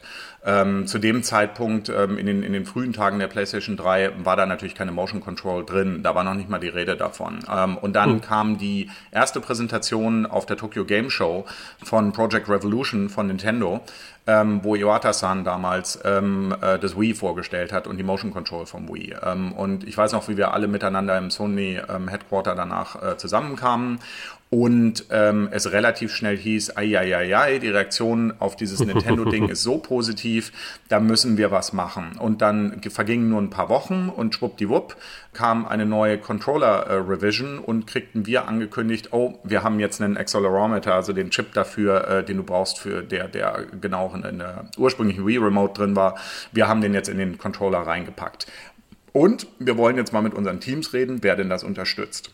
Und äh, was natürlich nahe liegt oder relativ nahe hm. liegt, ist, dass wenn du Motion Control hast, dass wenn du Flugspiele hast, dass du damit unter Umständen was machen könntest. Na gut, weswegen natürlich Sony äh, First Party an uns und an die Warhawk-Leute rangegangen ähm, ist, weil wir waren die beiden Launch-Titel, ähm, die halt äh, Flug als Thema drin hatten und sie sind zu Warhawk gegangen und die waren natürlich Veteranen, ähm, äh, weil die hatten äh, schon seit Jahren äh, First-Party-Spiele ähm, gemacht für Sony hm. ähm, und hatten natürlich die entsprechenden Kontakte und hatten auch völlig andere, weil unsere Producer und unser ähm, Substudio bei Sony, das für uns zuständig war, war neu. Ähm, das heißt also, die hatten hier oben in der Bay Area, wo es vorher noch ähm, kein, wo es noch kein Studio, das praktisch einen direkt hier in der Gegend ähm, äh, mit einem Entwickler gearbeitet hat, wurde speziell nur für uns gegründet. Das heißt, die hatten hatten natürlich auch relativ wenig Cachet innerhalb der Organisation, während ähm, Warhawk zum Beispiel wurde aus Santa Monica ähm, gemanagt, genauso wie Naughty hm. Dog. Und die ähm, hatten natürlich schon zu vielem ähm, beigetragen und alles.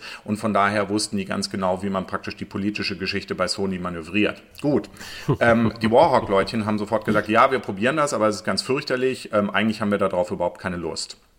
Wir haben gesagt, zusammen mit unserem, mit unserem Producer zu dem Zeitpunkt, ähm, ja, das können wir schon machen und wir wollen mal ein bisschen rumexperimentieren damit, wie weit man die ganze Geschichte treiben kann. Und ähm, wir hatten dann relativ fix die, die Motion Control drin und dann wurde es aber natürlich auch relativ schnell klar, dass das Spiel im Prinzip zu dem Zeitpunkt schon zu sehr wie ein Rogue Squadron ähm, und zu schnell war, ähm, dass das Ganze wirklich so hundertprozentig kontrollierbar war. Das heißt also, äh, wie man ja ähm, zum Beispiel bei den That Game Company ähm, Spielen Spielen hier Flower ähm, oder wahrscheinlich dann jetzt auch, wenn, wenn Sky rauskommt, ähm, aber vor allem bei Flower ähm, sieht, äh, kann beim Flugspiel Motion Control, reine Motion Control, fantastisch funktionieren. Das war vom, vom, vom, vom reinen Bauchgefühl her war das schon die richtige Entscheidung in der Richtung, dass du was damit machen könntest. Nur Flower ähm, ist natürlich ein Spiel, wo du nicht präzise spielen musst, wo du ähm, die, die, die Motion Control äh, mehr dazu nimmst, um im Prinzip dieses äh, Gefühl der Freiheit äh, zu haben. Während unser komplettes Spieldesign war war natürlich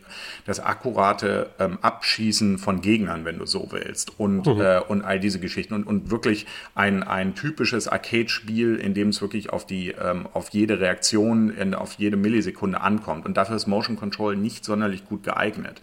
Naja, und vor allem nicht damalige Motion Control. Man muss ja auch immer noch sagen, was heute zum Beispiel im Nintendo Switch drin ist oder sowas. Da sind ja äh, nicht nur ein Accelerometer, sondern auch ein, ein Gyro noch drin. Das heißt also, die Motion Control ist ja heutzutage auch viel, viel, viel, viel akkurater. Damals war das ja relativ mit einer heißen Nadel gestreckt. Naja, und äh, wir hatten das aber dann zusammengestellt und ähm, es kam ziemlich schnell und in der Beziehung liegt, liegt äh, Phil einfach, einfach falsch. Ähm, er war es sicherlich nicht, der, die, ähm, der uns dazu äh, gezwungen hat oder praktisch da äh, reingeredet hat, sondern es war unser direkter Producer, weil die natürlich hier in dem, in dem Studio, was für uns gegründet war, ähm, sich gesagt haben, oh, wir können uns hier profilieren und das Marketing Department ähm, pusht uns sowieso wie wahnsinnig, dass ähm, äh, sie zumindest einen Titel brauchen, der der gnadenlos 100%ig sich da reinstürzt. Insofern, ihr seid das. Woraufhin wir gesagt haben, ähm, unsere, unsere Level-Designer und, und auch ich, ähm, ja, Leute, wir können das machen. Wir können, wir wären super gerne der Vorzeigetitel für Motion Control, aber das ganze Spiel ist bisher entwickelt worden mit der, mit der äh, regulären Steuerung und wir sollten das als Option drin lassen, weil ist ja sowieso da. Insofern die Leute, die dann Motion Control nicht mögen, geben wir ihnen halt ganz einfach die, die Option.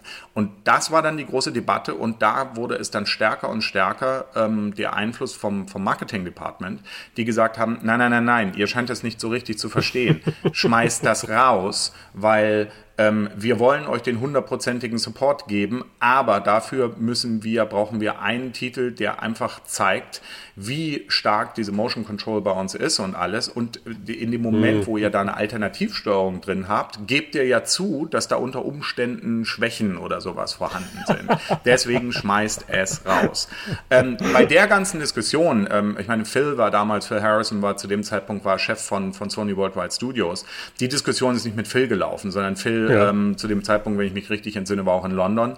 Ähm, das heißt also, ähm, der hat das überhaupt nicht mitgekriegt. Dem wurde wahrscheinlich am Schluss nur gesagt, oh, und die Factor 5 Leutchen haben sich dazu entschieden, die sind unser, die sind unser Vorzeigetitel. Warhawk macht's auch rein, aber äh, die sind da nicht so enthusiastisch und wir machen das dann mal. Das ist wahrscheinlich die Message, die bei Phil angekommen ist. Deswegen unterstelle ich ihm gar nicht mal, dass er damals bei dem Tokyo Game Show Interview gelogen hat, weil ich glaube, dass von seiner Perspektive aus wahrscheinlich das durchaus ähm, seine, seine Realität war. Aber wie gesagt, bei uns war das so nach dem Motto, also wenn ihr ähm, euch profilieren wollt und wenn ihr ganz schnell ähm, so toll sein wollt innerhalb der Organisation und so, ähm, so mächtig wie ein Naughty Dog oder sowas, dann müsst ihr das mit der Motion Control pur in der Form machen. Und ähm, wie gesagt, mhm. das war halt ein Riesenfehler. Wir hätten uns einfach bis zum Schluss querstellen sollen. Ja, und um die Geschichte abzuschließen, und das, das ist wirklich das, was ich Ihnen übel nehme.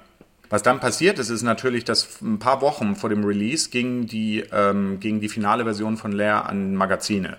Und ich weiß noch, dass ähm, das war 2000, äh, muss 2007 gewesen sein, ähm, im Sommer.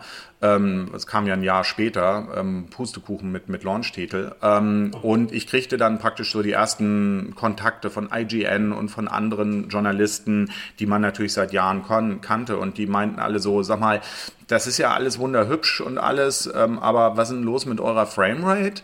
Und, ähm, und dann ist da diese, diese Motion Control Geschichte. Ähm, also, ähm, um ganz ehrlich zu sein, wir können euch da keine gute Wertung dafür geben. Und ich dachte mir so, ei, ei, ei, ei, ei. Gut, der erste kam, dachte ich mir, na gut, ist vielleicht ein Ausrutscher. Ähm, aber ich hatte halt schon gehofft, dass es, dass es so ein, dass es so ein Siebener, ähm, irgendwo im Siebener Bereich, ein solider Siebener wird.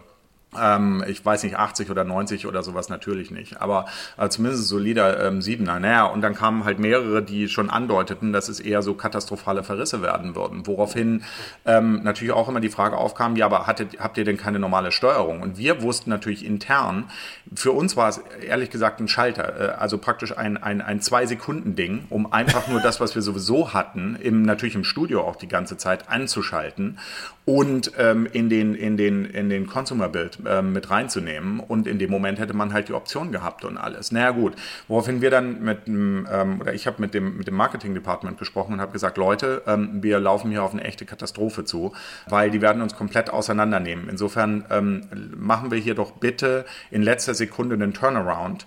Wir schalten unsere normale, quasi, ne? wir, wir, wir schalten unsere normale Steuerung ähm, zusätzlich ein als Option. Wir sagen das den Magazinen und daraufhin werden wir garantiert bessere Noten kriegen. Können, könnt ihr sicher sein. Marketing Department sagte, nein, absolut nicht und auf gar keinen Fall können wir das machen, denn in dem Moment würden wir ja auch noch jetzt umso mehr gegenüber den, den äh, Magazinen und Zeitschriften ähm, und Websites zugeben, ähm, dass die Motion Control unter Umständen problematisch ist. Insofern Ach, auf je. gar keinen Fall. Und wir hatten diesen Patch dann, wir haben dann natürlich den Patch gemacht, weil wir haben gesagt, die können doch nicht so wahnsinnig sein, ähm, dass sie lieber Dreier oder Vierer ähm, oder maximal Fünfer in den Wertungen hinnehmen, nur um im Endeffekt auf ihrem Punkt beharren zu können, dass die Motion Control ja absolut perfekt ist. Und leider ist es dann wirklich so gekommen. Wir hatten natürlich den Patch, ähm, hatten wir, das war eigentlich das Tag 1 Patch dann gedacht von uns. Und wir hatten ihn fertig und wir haben, wir haben wirklich alle angefleht. Und da muss ich sagen, da war Phil dann schon auch involviert.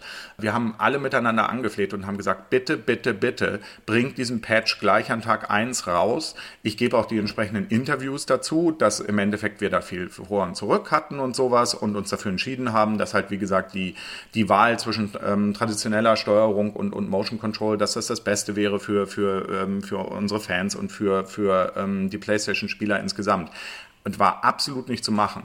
Dass der Patch dann überhaupt ein halbes Jahr, nachdem das Spiel rausgekommen ist und dann natürlich längst verschwunden war und im Endeffekt der, der Schaden an unserer Reputation und äh, an der, an der Studioreputation ähm, schon längst stattgefunden hatte, dass sie den Patch dann überhaupt rausgebracht haben, äh, war einfach einzig und allein, weil ich glaube, dass zu dem Zeitpunkt wir so lange rumgeschrien hatten, deswegen, ähm, dass sie sich dann haben erweichen lassen, ähm, beziehungsweise ähm, äh, die entsprechenden Leute, die, die dafür zuständig waren, dann auch etwas ermüdet waren und haben das Ganze rausgelassen. Aber es war natürlich viel zu spät. Ähm, und ja. ja, das war die traurige, das war das traurige Ende der ganzen Geschichte. Hat natürlich unter anderem dann ähm, unsere Beziehung mit, mit Sony ähm, auch beendet, äh, zumindest die Exklusivität beendet.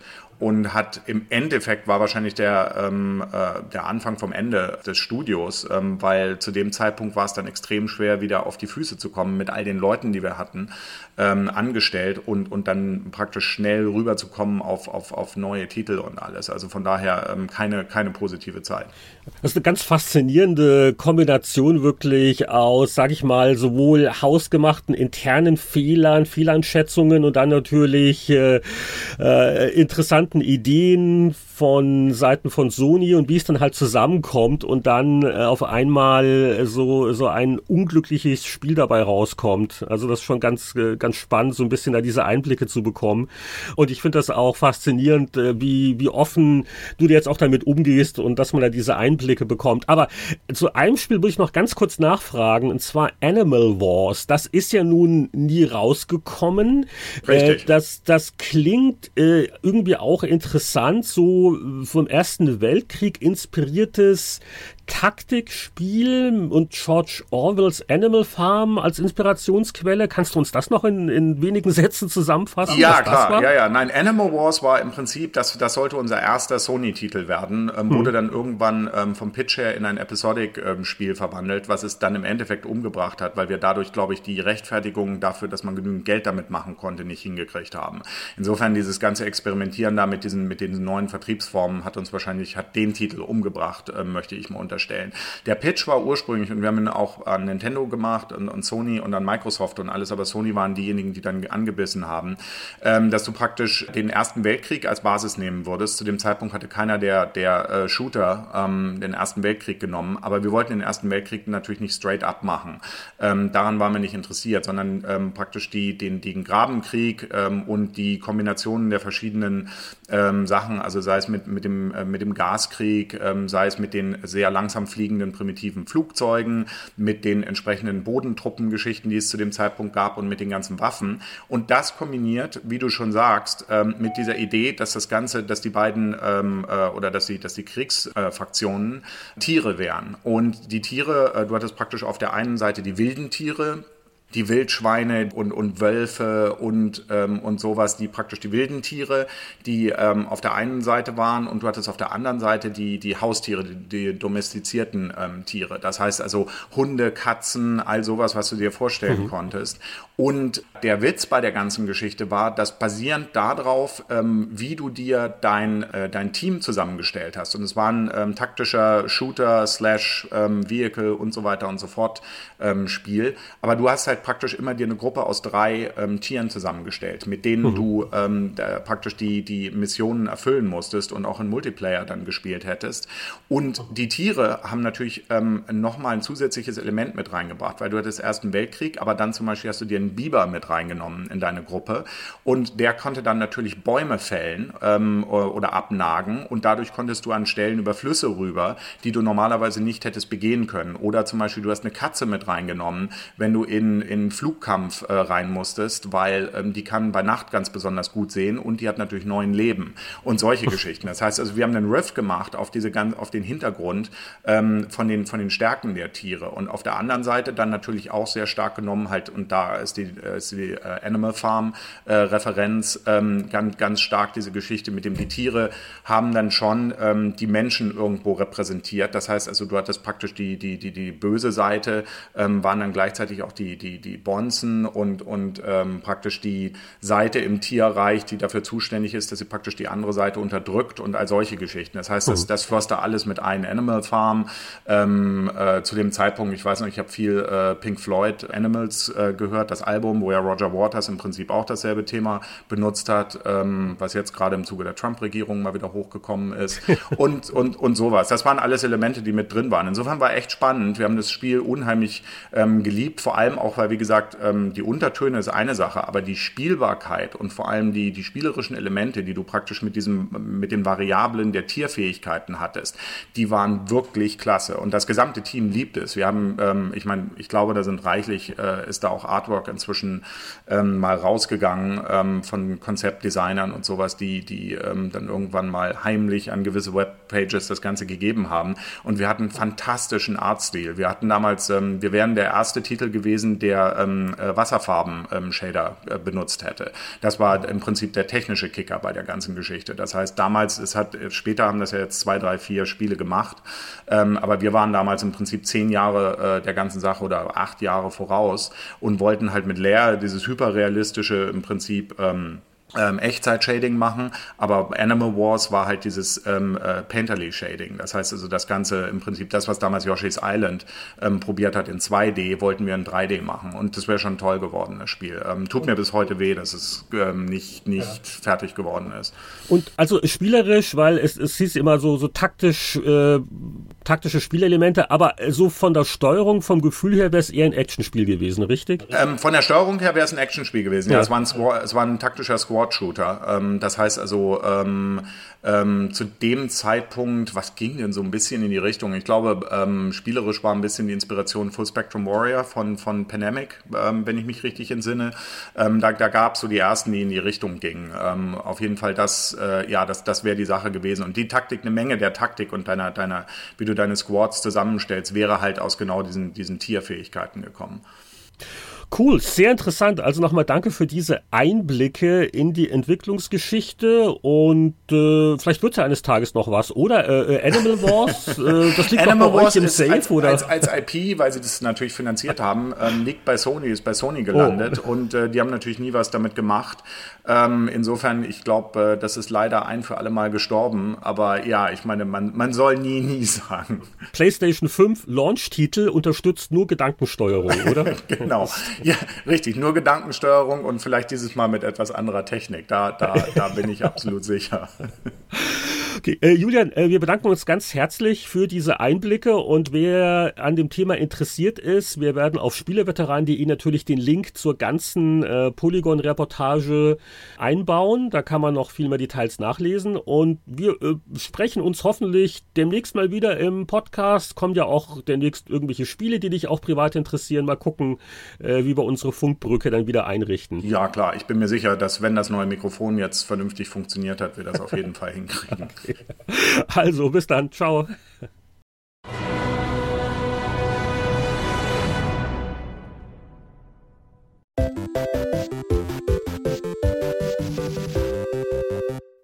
Ja, ich bin von meiner Rauchpause zurück und habe nebenher auch noch Thimbleweed Park ein zweites Mal durchgespielt. Darf ich jetzt wieder mitmachen?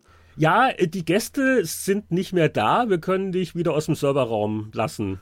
Okay, da war es wenigstens schön warm und kuschelig. Aber nicht wieder krümeln hier bei der ja. Zeitreise. Wenn bei dieser Heftblätter-Rubrik, da äh, wird es ja gerne gemütlich und nostalgisch, denn wir äh, hüpfen ja durch die Epochen sozusagen.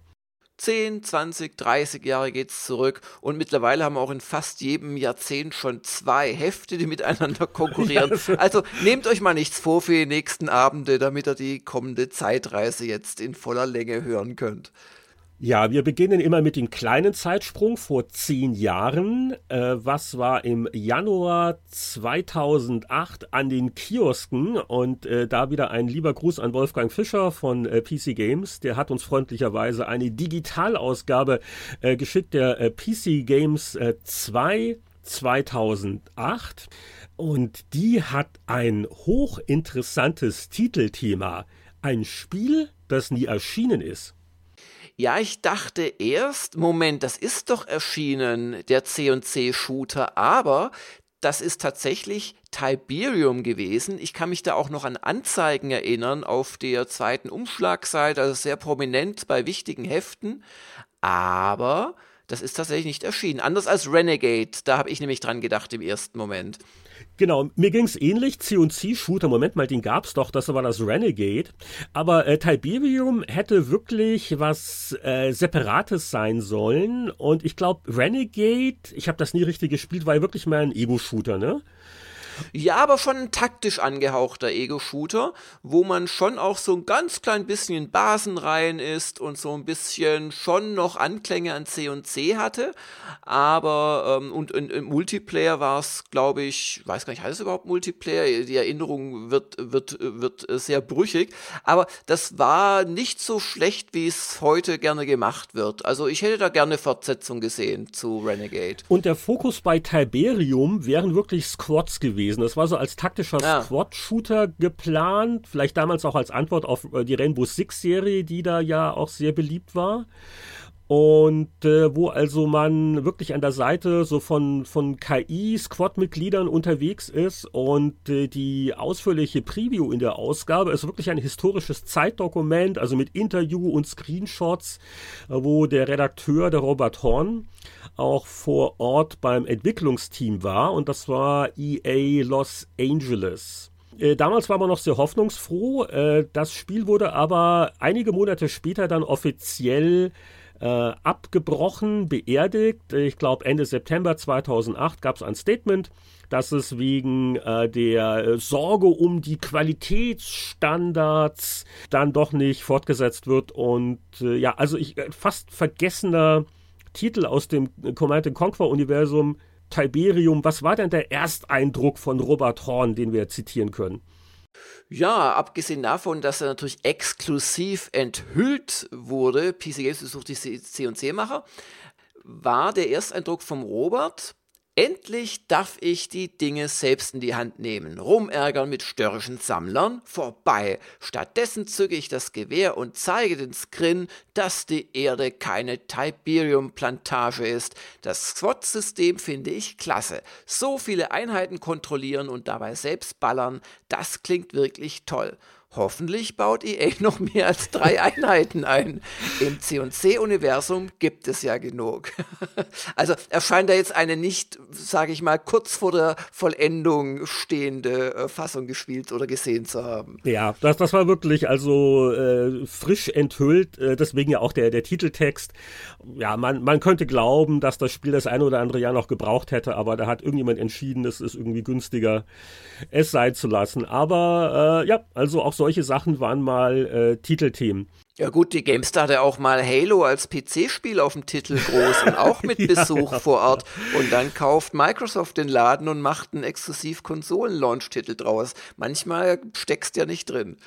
Eine witzige Sache, die jetzt auch irgendwie zehn Jahre her ist, ist mir noch im News-Teil aufgefallen. Da wurde nämlich ein bisschen analysiert der Deal des Jahres, Activision Blizzard, die neue ja, Nummer 1. Ja, das war ein Riesenthema damals. Genau, ja, also vor ähm, gut zehn Jahren äh, sind Activision und die Spiele-Division von Vivendi äh, gemerged und äh, daraus wurde dann Activision Blizzard, ein heute doch äh, recht erfolgreicher Mega-Publisher.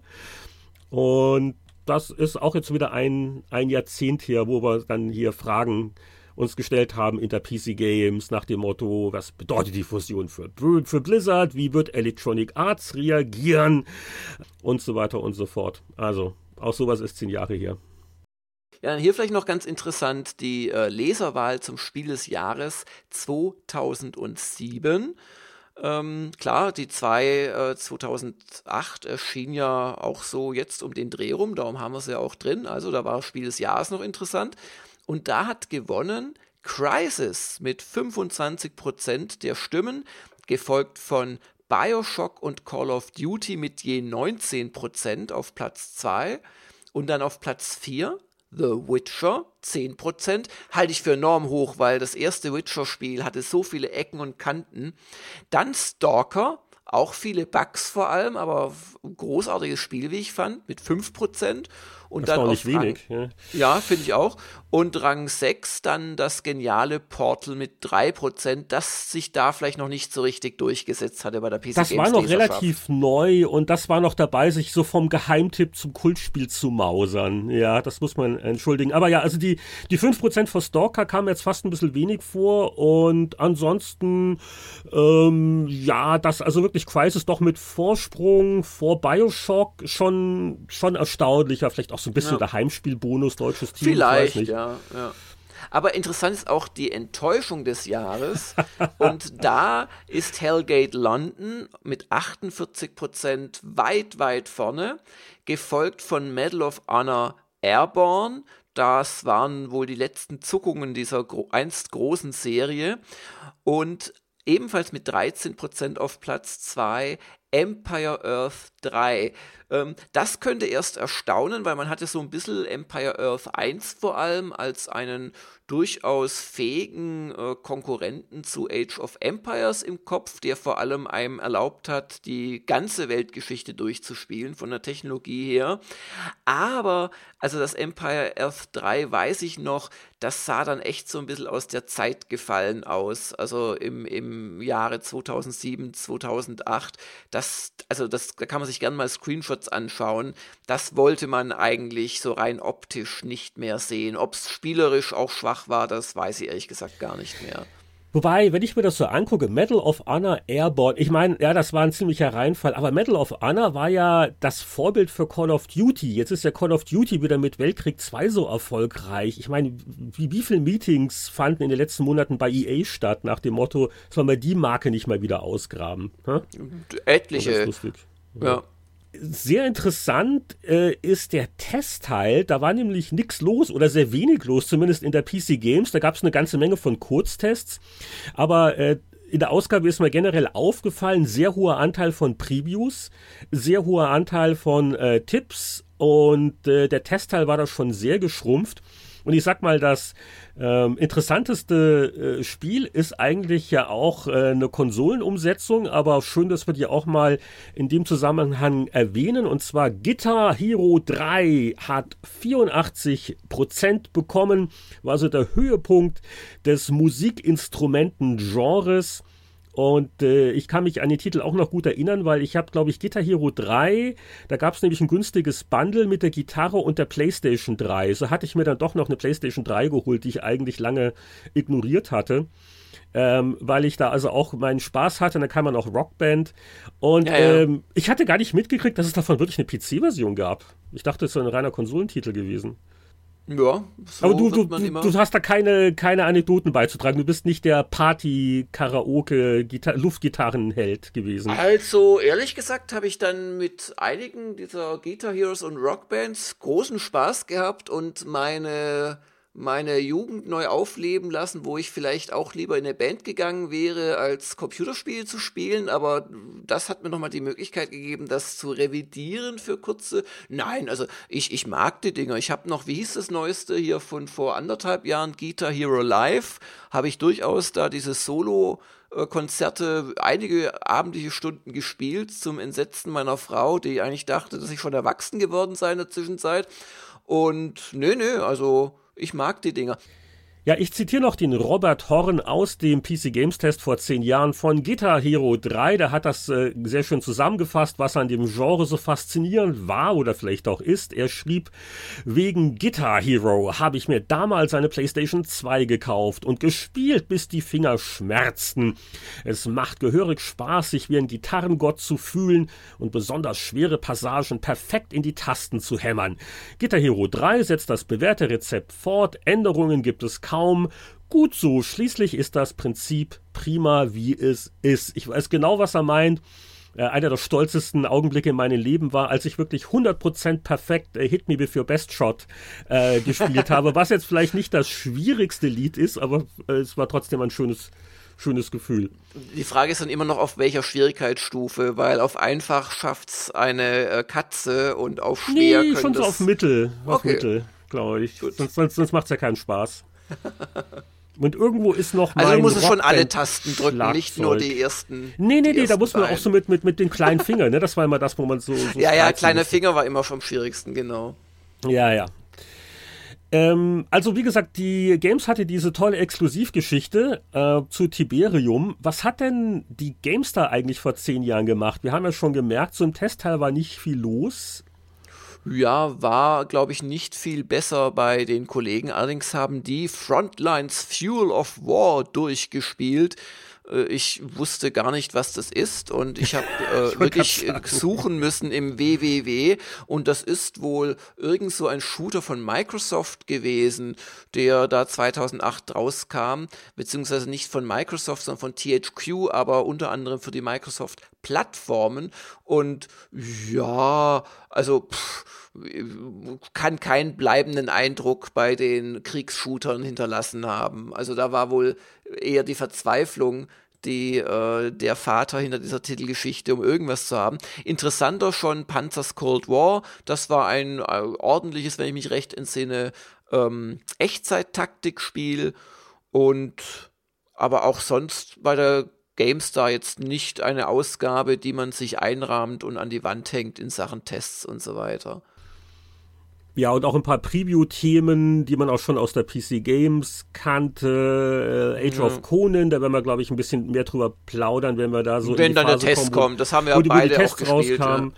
Äh, genau, aber ja, ich glaube, beide Ausgaben waren so ein bisschen so in der Katerstimmung, so nach dem Weihnachtsgeschäft. Ähm, die kamen im Januar raus, war wahrscheinlich noch Dezember die Deadline und schon vor zehn Jahren war es ja so, dass eigentlich so nach dem November war das Pulver verschossen. Dann kam ja erst mal ein, zwei Monate nicht wirklich viel Tolles raus. Also ich gucke ja Black Side, Asterix bei den Olympischen Spielen. Ja! Das sind doch die Klassiker. Äh, irgendwelche äh, Add-ons äh, Viva Pinata, die PC-Version, das war doch dieses komische äh, ja, Garten-Simulationsspiel von Rea, apropos äh, Sea of Thieves. Ähm, ja, ich, ich glaube, wir können uns ruhigen Gewissens auf den nächsten Zeitsprung vorbereiten. Captain Langer, was sagt die Zeitmaschine?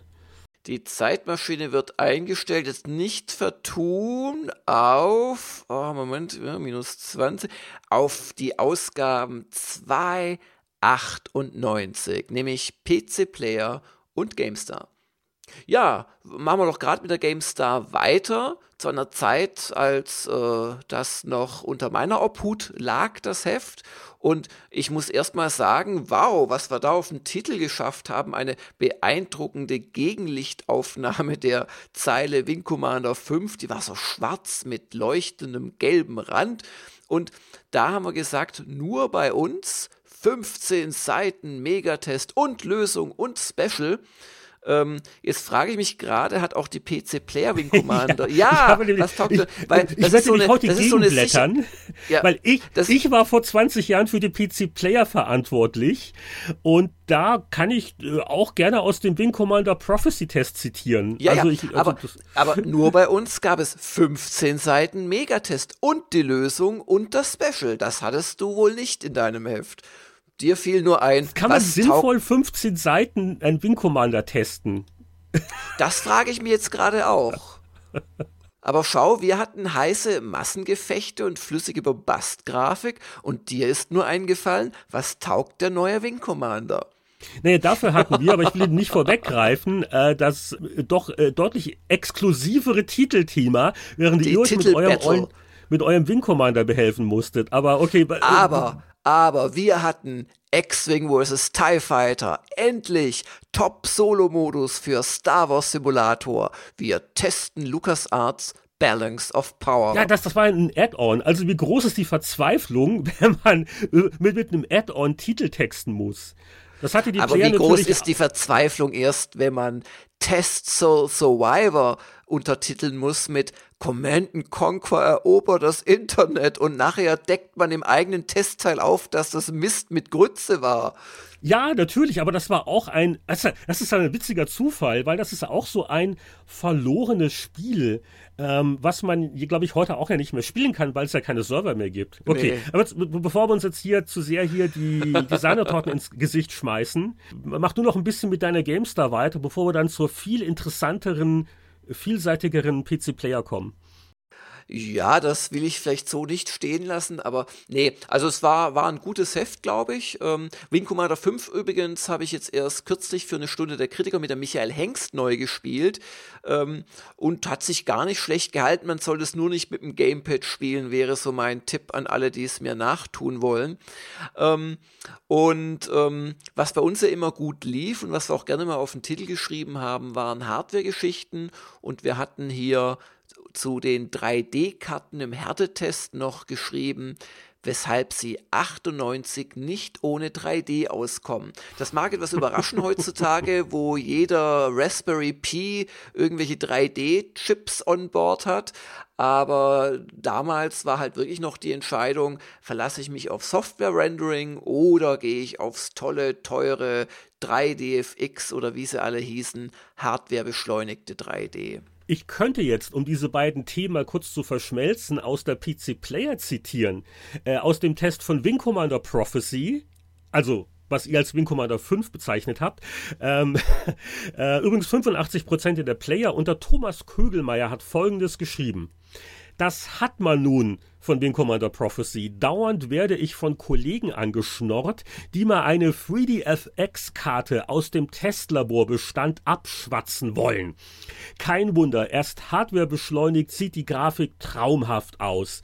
Wing Commander ist eben keine Flugsimulation, sondern ein Science-Fiction-Action-Spiel. Wenn Sie sich darüber im Klaren sind und zünftiges Weltraumgeballer mögen, wunderbar. Aber ja, die, die 3DFX-Grafik, das war das große Ding vor 20 Jahren. Ne? Die musste man mhm. dann doch haben. Dann darf ich aber gleich aus äh, dem Wing Commander 5, wir wollten, dass die Leute erkennen, was sie da im Heft bekommen. Hä, Prophecy, ist das eine Krankheit oder sowas? Da schrieb ein gewisser, Och, ist der süß, Jörg Langer, so mit Haaren auf dem Kopf und so und einem lebensbejahenden, in die Zukunft gerichteten, freundlichen Lächelblick. Nie hatte ich so sehr das Gefühl, mitten in einer Raumschlacht zu sein. Die Grafik von Prophecy lässt eine Laserkaskade nach der anderen das stimmungsvoll in grün und rot getauchte All erleuchten. Die Massenschlachten halten das Spiel bis zum Schluss spannend und das, obwohl die Missionen praktisch keine Planung erfordern. In diesem Punkt wirkt Prophecy im Vergleich zu Balance of Power sehr schwach. Ja, das war meine Aussage. Und das oh, war doch auch so ziemlich das letzte offizielle Wing Commander. Kann das sein? Kann doch noch ein Ja, ja, ja, ja. Das war das nee, letzte, ne? Nee, das war das letzte. Das wurde auch vor 20 nicht, Jahren. Ja, ja, also. fortgesetzt. Also da, ich weiß gar nicht mehr, ich glaube, es gab sogar noch einen Cliffhanger und es gab ja auch diese neue Alien-Rasse und ich glaube, da hätte auch noch mehr kommen sollen. Aber was mir halt beim Neuspielen aufgefallen ist, es hat halt echt noch diese richtig schöne, alte, sich ernst nehmenden Full-Motion-Video-Szenen mit dem Mark Hamill und so weiter. Und ganz ehrlich, das hat was. Also finde ich es nicht automatisch schlecht. Und auch ganz ehrlich, das ist gar nicht so einfach gewesen. Also ich habe mich in der SDK wirklich schwer getan, da Land zu sehen bei den Weltraumkämpfen. Ja. Was aber auch sehr spannend war in diesem Heft, also in der GameStar, damals war ja noch so Indizierung hier und Indizierung da immer ein Thema. Und ähm, wenn man das so durchblättert und nichts Böses ahnend, so, oh, äh, übrigens auch eine Preview zu Baldur's Gate war drin. Das war, war ja dann eine wirklich große Rollenspiel-Wiederbelebungsüberraschung. Aber wenn man dann so ein bisschen durchblättert, zum Action-Teil kommt und auf die Seite 70 geht, dann ist dort eine fast weiße leere Seite und da steht nur ein kleiner Textkasten drin. Den darf ich auch mal vorlesen. Liebe Leserinnen und Leser, eigentlich sollte auf dieser Seite ein ausführlicher Test von Quake 2 beginnen. Doch kurz vor Druckbeginn unseres Hefts wurde Quake 2 von der Bundesprüfstelle für jugendgefährdende Schriften im Wege der einstweiligen Anordnung am 18.12.97 indiziert und so weiter und so fort. Wir bitten um Ihr Verständnis, dass wir auf einen Test verzichten müssen. Und da gab es natürlich einen Aufschrei seitens der Leser und viele, viele Zuschriften zu diesem Thema, was da ihnen die BPJM weggenommen hat. Oder damals noch BPJS. Das ist ja faszinierend, weil in der PC Player, da wurde einem der Test nicht vorenthalten. Das kann man auch andersrum sagen, bei, bei der PC Player hat der Verlag, äh, würde ich sagen, mit dem Feuer gespielt, sondern, weiß nicht, ich versuche mich da wirklich noch dran zu erinnern. Ich glaube, das war eine Terminsache. Weißt du noch, das war doch haarscharf, oder? Sonst, sonst, deswegen habt ihr auch die leere Seite gehabt. Ihr konntet ja das Heft nicht mehr komplett neu machen, ne? Naja, gut, aber wir hatten eine leere Seite, wir hatten nicht leere fünf Seiten. Also wir wussten schon so, so früh noch, dass wir quasi was anderes größer machen konnten, zumindest. Okay. Könnte es sein, dass ihr da vielleicht schon einfach in Druck wart, weil also ein beschlagnahmtes oder also ein äh, einstweilige Anordnung äh, ist ja so eine Schnellindizierung. Hm. Ähm, also das ist etwas, da will man normalerweise dann nicht ein Heft danach noch Nee, nee, also äh, ich bin mir sehr sicher, dass das keine äh, jetzt Absicht im Sinne von war, ach, das kleine Risiko gehen wir ein. Da ja, war ja, ja, auch die Verlagsleitung, das weißt du vielleicht auch noch, sehr sensibel bei dem Thema. Ja, ja. Ähm, weil natürlich äh, dieser Worst Case mit Heft muss zurückgezogen werden, ist also eine äh, wirtschaftliche Katastrophe. Ähm, das, das, das geht gar nicht. Und Ähm, ich, ich, kann mich noch dunkel erinnern, da auch äh, ein, zwei Nächte mal schlecht geschlafen zu haben, nach dem Motto uiuiui, ui, ne? Weil ich glaube, im ähm, wenn es hart auf hart kommt, dann kannst du immer noch argumentieren, äh, vielleicht das Heft war schon vom Hof, aber äh, muss man es dann zurück und überhaupt, also äh, jedenfalls in der PC-Player ist der Test noch drin. Mhm. Und bei euch nicht. Aber die Gamester hat damals, glaube ich, auch einen etwas kürzeren Vorlauf gehabt. Ich glaube, wir, wir konnten einfach nicht mehr reagieren, auch wenn wir gewollt hätten. Ja, ja, also das war ja einer unserer Hauptproduktionsvorteile. Äh, das war wirklich rasend schnell. Also wir hatten immer so einen Bogen im Heft, den konnte ich, glaube ich, bis weiß ich nicht, sechs Stunden vor Druckbeginn konnte ich den noch munter füllen. Da waren Teile des Hefts schon gedruckt und so. Und das war schon immer. Aber in so einem Fall konntest du dann halt auch nicht guten Gewissens sagen, ach, haben wir nicht mitgekriegt. Ja, hm. Ja, Aber ich okay. bin sicher, da wurde lange diskutiert und ich bin sicher, dass ich es im Heft haben wollte. Also klar. Kannst du dich noch an irgendwelche Einzelheiten erinnern, was so die Resonanz der Leser angeht? Du hast ja schon gesagt, die waren nicht begeistert. Ähm, Gab es da Verständnis oder hat man gesagt, ja, ach, es ging überhaupt doof? nicht gegen uns. Das, das ging einfach, äh, ja, und ich kann mich ehrlich gesagt auch nicht daran erinnern, dass jemand geschrieben hätte, aber es gab es bestimmt, schätze ich mal. Äh, aber die Player hat es ja gebracht oder so. Also die, die waren einfach halt, ja, die blöde BPJM und da müsste man was tun und aber auf der anderen Seite war ja auch äh, das Quake 2 jetzt nicht in dem Moment so der Riesenhoffnungsträger, wenn ich mich recht entsinne, wo jetzt alle Welt drauf gewartet hätte. Ja, es war nicht so äh, perfekt. Und äh, da darf ich jetzt auch äh, den PC-Player-Test zitieren, exklusiv. Äh, Volker Schütz hat getestet, der, die Seiten blieben drin und es gab äh, 83 Prozent in der Player, also gut, aber auch nicht super jubeltoll. Da hat Volker zum Beispiel geschrieben, man merkt Quake 2 jede Minute an, welche in die aufwendige Grafik statt ins Spieldesign geflossen ist.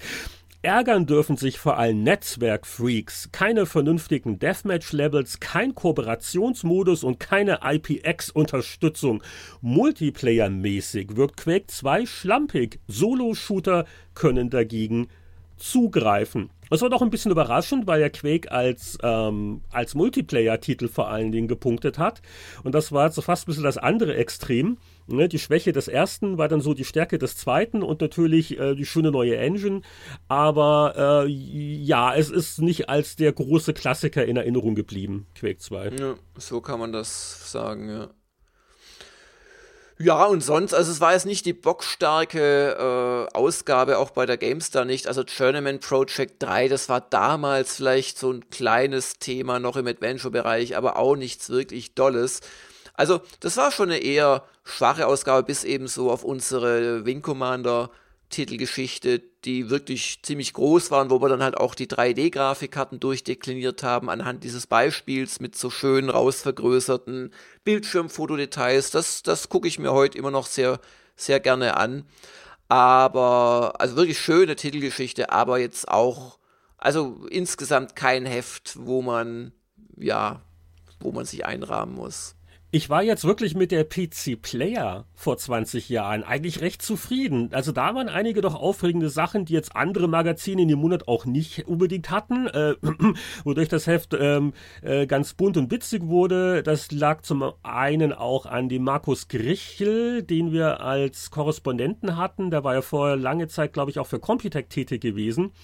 Und äh, der war irgendwo in Colorado, also äh, Standort USA und hatte also viele gute Direktkontakte auch zur Branche und ähm, das führte zu einigen Geschichten in der Ausgabe. Er hat also über die Dreharbeiten des Wing Commander Films berichtet.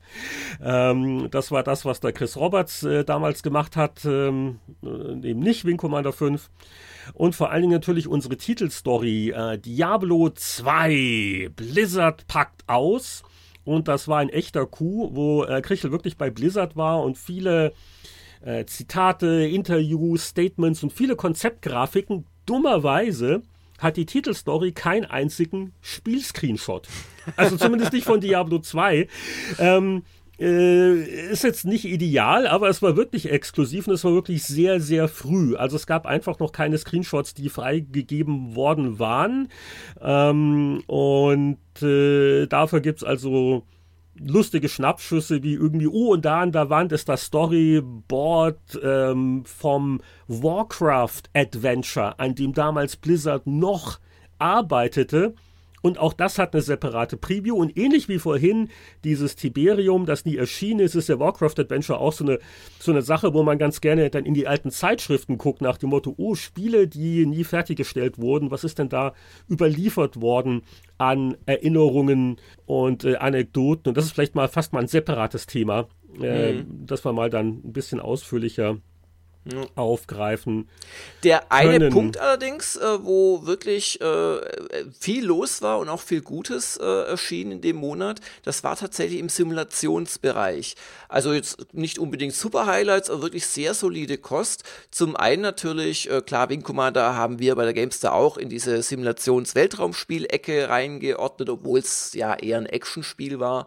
Aber das von dir und euch, glaube ich, sträflich unterschätzte und als Mission Funktions-CD oder Add-on abgetane X-Wing vs. TIE Fighter Balance of Power hat unseren Simulationsexperten doch wirklich sehr gut gefallen. Martin Deppe schrieb, geht ab wie ein Photonentorpedo.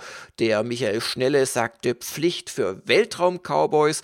Und auch sonst waren da Sachen drin wie Red Baron 2, hoher 70er oder auch, ähm, ja gut, F-18 Korea, Saber Ace, vielleicht weniger interessant, aber das Flight Unlimited 2, was durchaus auch ein schönes, dankbares, einsteigertaugliches Flugsimulationsspiel war.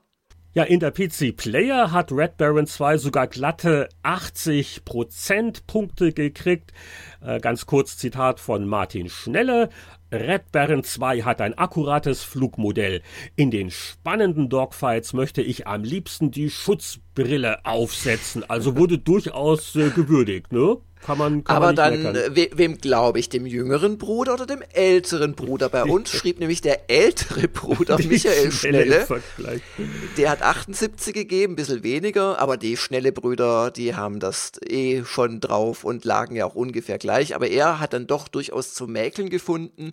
Der Kampagnengenerator scheint zusätzlich zum Missionsziel angerichtete Schäden komplett zu ignorieren. Das ist zum Beispiel ein ähm, Kritikpunkt, aber insgesamt ist es für ihn eine interessante Alternative zum insgesamt lebloseren Flying Core, also das Red Baron 2. Ja, und was hatten wir gesagt zu Balance of Power? Das hat bei uns 78 gekriegt. Also auch ja, Martin Schnelle, ja. nicht ganz so schöne Multiplayer-Mission, gute Atmosphäre, endlich Kampagnen, Grafik nur wenig besser, spärliche Zwischensequenzen, siehst du mal. Und mir ist gerade aufgefallen, ich war ja sogar der Haupttester von Wing Commander Prophecy. Siehst du mal, was für bleibende Eindrücke das bei mir hinterlassen hat. Einen letzten hätte ich noch bei GameStar. Also wir hatten schon viele Tests und einfach nichts super Spannendes. Aber da ist tatsächlich von mir wahrscheinlich, Moment, da muss ich nochmal hinblättern, getestet worden, ein ähm, relativ ja, ich sag mal aus der aus der B-Liga der Echtzeitstrategie stammendes Spiel und zwar Warwind 2. Dazu muss man wissen, Warwind 1 kam noch so in der Zeit, als jedes Echtzeitstrategiespiel dankbar quasi angenommen worden ist von der hungrigen Strategiefan-Meute. Und ähm, schon da konnte es sich nicht so ganz durchsetzen, obwohl es wirklich tolle Neuerungen hatte. Und Warwind 2 war mehr vom Gleichen zu einer Serie, die niemand so recht interessiert hat von SSI. Und ähm, der Martin war der Haupttester übrigens. Äh, hat zwar die Spieltiefe gelobt, aber dann doch kritisiert, ähm, dass die Bedienung kompliziert ist und auch ja die Missionen nicht die spannendsten, sondern eher so wie Puzzlespiele aufgebaut waren ähm, wo man quasi mehrmals spielen musste, bevor man rausgekriegt hat, wie quasi der gewünschte vom Designer ersonnene Lösungsweg ist. Und sowas ist immer ein bisschen problematisch. Also im Testteil der PC Player sind mir doch noch so einige Kuriosa aufgefallen. Äh, wirklich äh, faszinierend ist diese Sache mit dem von dir belächelten Comet Conquer Soul Survivor, ähm, dass da wirklich also schön getestet wird auf einer Doppelseite und auch so, so Screenshots, wie, wie war das überhaupt, um deiner Partie online beizutreten. Also alles recht äh, primitiv noch. Und das Spiel war ja auch nicht toll. Wir haben ja auch da nur 63 gegeben. Ich glaube, das Hauptproblem war wirklich, ich kann mich ganz dunkel dran erinnern, das mal kurz angespielt zu haben, ähm, dass du hast halt eine Einheit nur gesteuert. Also jeder Spieler ist eine Einheit. So also im typischen Comet Conquer Kartenlook. Und ähm, da war so die, die langfristige Motivation und auch so die, die Balance mit den Einheiten war also problematisch. Ähm, wenn ich da mal kurz den Manfred Dewey zitieren darf aus dem Test, äh, die sehr schlecht abgestimmten Fähigkeiten der einzelnen Trupps führen dazu, dass die Panzertypen praktisch das gesamte Geschehen dominieren. War auch, glaube ich, ein kurzlebiges äh, Experiment, ähm, und, äh, aber historisch äh, faszinierend. Also alleine die Comet Conquer Spiele, die äh, schnell wieder eingestellt worden sind oder die es gar nicht veröffentlicht worden sind, das ist ja mal fast ein Buch wert. Und es sind ja auch nicht immer nur gute Spiele, an die wir kurz erinnern wollen. Äh, wer weiß zum Beispiel noch, dass es mal ein SimCity Rennspiel gab? Streets of SimCity. Streets of SimCity, ja, ja, haben wir auch drin. Äh, Hat uns nicht so wahnsinnig gut gekriegt. gefallen. In der Player war es 31 Prozent. Ah, da müsst ihr jetzt hinblättern. Ich glaube, da hatten wir sogar noch gnadenhalber ein paar Prozentchen mehr Ich kann inzwischen den Udo Hoffmann zitieren, der schrieb, mit diesem wirren Mix aus Rennspiel und Fahrsimulation hat Maxis eine neue Talsohle erreicht. Streets erinnert stark an Activisions Interstate 76, ist aber um einige PS-Klassen schlechter. Ich blättere noch zur Seite oh, 76. Okay, dann habe ich noch einen und zwar nicht ganz so berühmte Vertreter von sehr berühmten Serien. Vor 20 Jahren wurde getestet The Elder Scrolls Battle Spire. Oh, auch so ein misslungenes Ding. 62 Prozent ja. in der PC Player. Das war halt so ein sehr Kampf-Action-lastiger äh, äh, Elder Scrolls Ableger. Und das war äh, nach Daggerfall. Und Daggerfall war ja äh, wegen seiner Bugs auch berühmt und berüchtigt. Und Battlespire hatte äh, am Anfang auch äh, gewisse Probleme wenn man dem Volker Schütz glauben darf, der schrieb in seinem Test, Battlespire bietet viele Rollenspieltugenden und muntere Echtzeitkämpfe, wird aber durch die oben aufgeführten Mängel, also die Bugs, über die er vor im Test schreibt, in die Durchschnittlichkeit gezerrt. Hm. Durchschnittlich fanden wir Streets of SimCity, wobei da die Wertung nicht so ganz zu dem doch sehr vernichtenden Meinungskasten passt, ich zitiere mal ein bisschen, das gesamte Leben in den Städten besteht aus etwa fünf Autos, einem Zug und zehn völlig identisch aussehenden Menschen. Gähn. Aber wir haben immer noch eine 52 gegeben. Und also, das war schön. Heiko Häusler hat es geschrieben, keine Freude am Fahren. Ja. So, jetzt habe ich noch ein Trivia-Quiz. Ähm, und zwar, was ist das Besondere an dem Spiel Politika? Das 61% in der PC Player im Test bekommen hat vor 20 Jahren. Aber warum war das ein historisch gesehen interessanter Titel, an den sich keiner mehr erinnert? Mm. Ging es da um Koalitionsverhandlungen oder? Politiker. Es war das erste Spiel, äh, das Red Storm veröffentlicht die, äh, die ah, Spielefirma, die ja, ja. von Tom Clancy, dem Bestseller-Autor, mitgegründet wurde. Äh, Politica war eine, ich glaube, eine Brettspielumsetzung. Äh, aber da hat man den, den Clancy auch schon äh, gut verwertet. Da gab es also auch schon Video-Interviews, die da mit dabei waren, um ähm, damit der prominente Autor da äh, zu Wort kommt. Und äh, mhm. das war natürlich alles äh, noch vor Rainbow Six. Also ich glaube, Rainbow Six war wahrscheinlich schon in Entwicklung, aber das gab es noch nicht. Ja. ja. Und deswegen, Wir hatten aber auch sowas äh, mit Politik. Das hieß das dritte Millennium und wir haben dazu geschrieben Weltpolitik zum Einschlafen, Sim Earth für Arme. Und Martin Deppe hat diesem Werk von Kryo, einer der Elite-Schmieden der 90er Jahre und ähm, ja, doch immerhin 24 Prozent gegeben. Hm. Okay, ich habe einen allerletzten. Äh, auch sehr nett, weil wir haben ja ganz am Anfang über den Duke Nukem Film geredet. Okay, wie hieß die vor 20 Jahren veröffentlichte Flipper-Simulation, die auch einen Duke Nukem Tisch hat? Ich weiß es nicht. Äh, hat den glorreichen Titel Balls of Steel. Und das war wirklich, ja, das hat wirklich, also, also äh, Epic hat im Flippermarkt mitgemischt oder hat, hat mitmischen lassen. Ich, ich glaube, die haben das nicht unbedingt selber programmiert, aber auf jeden Fall äh, hatte Balls of Steel neben äh, diversen mittelmäßigen äh, Tischen, äh, gab es also auch den Duke Nukem Flipper. Und der schaut zumindest witzig aus. An das Spiel kann ich mich nicht genau erinnern. Die Monika Stoschek, die es getestet hat, war nicht übertrieben beeindruckt. Also der coole Duke-Table wird gelobt. Unterm Strich waren es äh, 66 Prozentpunkte für die Sammlung von fünf Flippern unter dem Titel Balls of Steel. Ich meine sogar, kann man das nicht immer noch auf GOG? Man kann sich vieles sicher. auf GOG kaufen. Aber dir. Aber dir, sollte man es sich auf GOG kaufen? Das ist die andere Frage. Also für den, für den Duke Nukem komplett. Vielleicht gibt es da mal eine, einen eigenen Spielfilm. Der Film zum Duke Nukem Flippertisch. Das wäre doch auch mal was. Aber, aber damit lasse ich die, die Waffen jetzt ruhen mit der PC-Player. Oder hast du die Games Ja, ich, ich schweige auch. Ich, ich kann noch lustige, niedrige Wertungen verkünden, aber es war also wirklich keine Ausgabe mit den wenigen genannten Ausnahmen die, ah, einen hätte ich noch, Final Liberation. Das ist so ein Spiel, das gilt zu meinem Erstaunen vielen äh, Rundenstrategen, das war ein Warhammer 40k äh, äh, Spiel, ähm, gilt das als eine absolute Lusche und ich habe sehr gern gemocht, äh, habe auch 79% für vergeben, wenngleich ich schon einige herbe Schwächen angesprochen habe. Und da kann ich mich auch noch dran erinnern. Also A, die KI war nicht so die schlauste, das war sie selten in Strategiespielen damals. Aber das Spiel hatte die unangenehme Eigenschaft, du musstest so einen Planeten erobern und du hattest auch so einen schönen Kampagnenmodus, alles wunderbar. Aber die ähm, Computer haben praktisch immer deinen Armeewert auch gekriegt. Also angenommen, du hattest zwei große Armeen, hast eine komplett verloren in einer Schlacht, wo die ganze, das ganze Schlachtfeld eingeebnet worden ist und auch vom Computer kaum noch was über war. Und dann kommst du sofort mit der nächsten Armee an, dann stand da halt wieder eine Armee, die deiner absolut ebenbürtig war. Und ich glaube auch deswegen wird es von einigen ähm, alten Spielefans wirklich inbrünstig gehasst, das Final Liberation. Naja. Okay ich bin neutral. Aber dann, ich hasse dann, es nicht. Ja.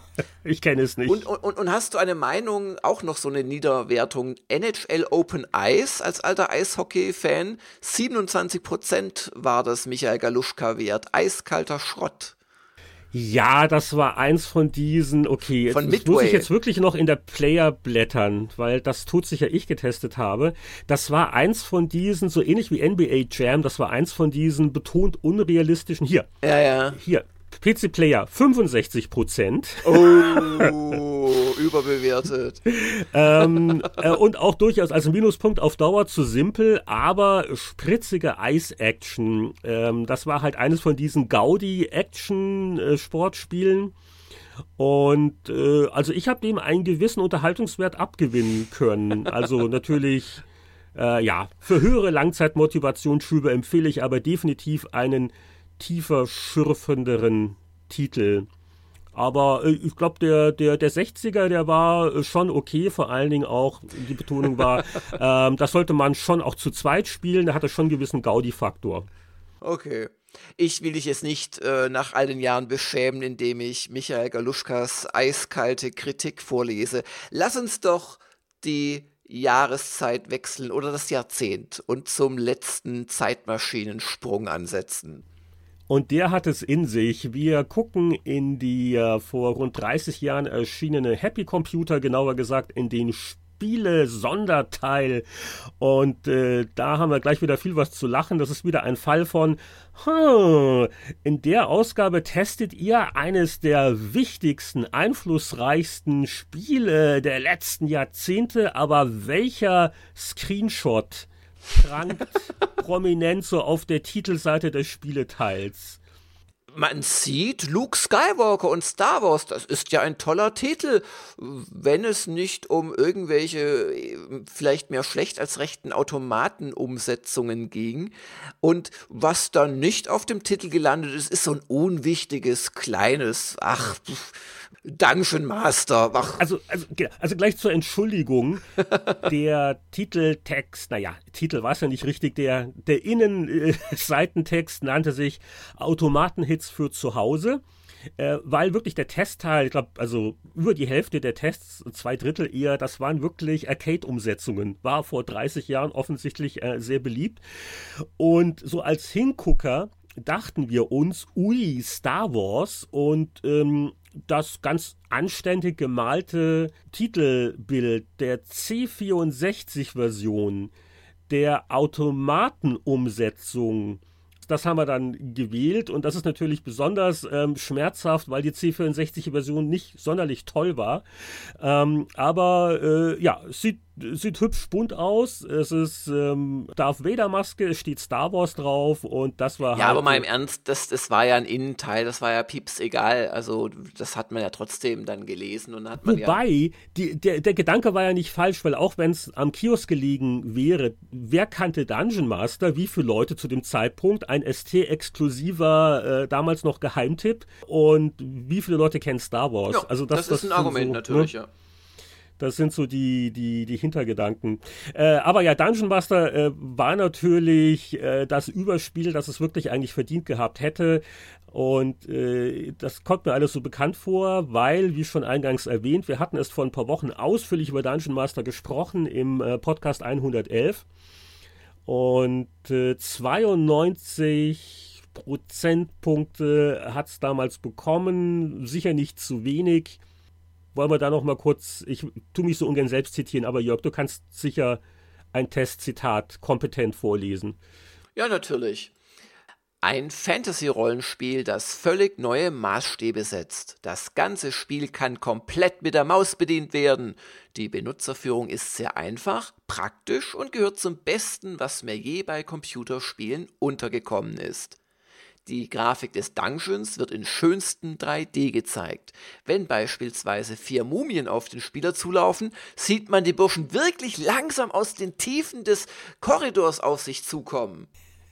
Ja, liebe Kinder, was heute selbstverständlich ist, war, waren damals aufregend. Also sowohl bei der Bedienung als auch dem Echtzeitablauf. Man kann sagen, Dungeon Master war so das erste moderne Computerrollenspiel, oder? Ja, ja. Wir, wir, ja, also 3D-Rollen, ja genau. Also wir haben ja wirklich fast eine halbe Folge letztes Mal darauf verwendet, da ist es alles im Detail drin, aber man muss sich wirklich nochmal vergegenwärtigen, was die Konkurrenz damals war. Das waren natürlich zum einen die teilbasierten Ultima-Esken immer noch so ein bisschen, aber es waren ja vor allem Spiele, wo du ähm, im Wesentlichen rumgelaufen bist und äh, ohne es zu wissen, bei Bart's Tale standest du auf einmal in Monstern drin. Da war nichts mit, du siehst die Monster vor dir und kannst ihr noch ausweichen. Das wurde ausgewürfelt oder war fest auf einem bestimmten äh, Ort halt äh, geskriptet und dann bist du direkt in den Kampf gekommen. Und hier ist man von den Viechern weggerannt, konnte sie mit äh, Fallgittern teilweise dann töten, die man bedient hat und alles mit der Maus. Es war wirklich ein feines Ding, das Dungeon Master. Auch die, die Charakterentwicklung, die die, die Puzzles und wie schlüssig und logisch die Spielwelt war. Wir haben es ja schon gesagt, letzte Folge, also beim Wiederanspielen waren wir doch nochmal angenehm überrascht, ähm, wie, wie gut das gealtert ist. Und wer sich vielleicht sagt, was, wirklich schon 30 Jahre? Ja, ja, weil ähm, das war rund ein Jahr, ein ST-exklusiver Titel ähm, hat äh, viele Computer für Atari auch verkauft, weil es halt Leute gab, die da nicht auf Umsetzung warten wollten. Und die Umsetzung, die kam ja auch dann für den Amiga und schließlich auch für den PC. Aber das war das äh, epochale Spiel, das wirklich eine ganze Zeit lang nur für den Atari ST erhältlich war und äh, wirklich ein, ein großartiger Titel. Ja, wenn ich mir dagegen die diese Automatenhits für zu Hause angucke, die waren nicht alle so großartig. Und äh, ich weiß nicht, Jörg, ich habe oh, ich habe viele viel in meinen Notizen schon mal hier rausgeschrieben. Äh, ist da irgendwas dabei, mit dem du noch was anfangen kannst? Also ich glaube, ich kenne Buggy Boy. Das ist äh, ein, ein schönes, ja, so Arcade-Spiel, natürlich Arcade-Spiel gewesen. Und ähm, aber ich habe das jetzt nicht jahrelang gespielt. Ich glaube, ich kenne davon eine C64-Umsetzung. Kann das glaub, sein? Die, die, haben wir auch äh, bewertet, äh, sogar recht ja. hoch. Im Nachhinein oh, gesehen, ja, ich sehe es gerade. Zwei 4, Punkte 4, zu hoch. 84, ja.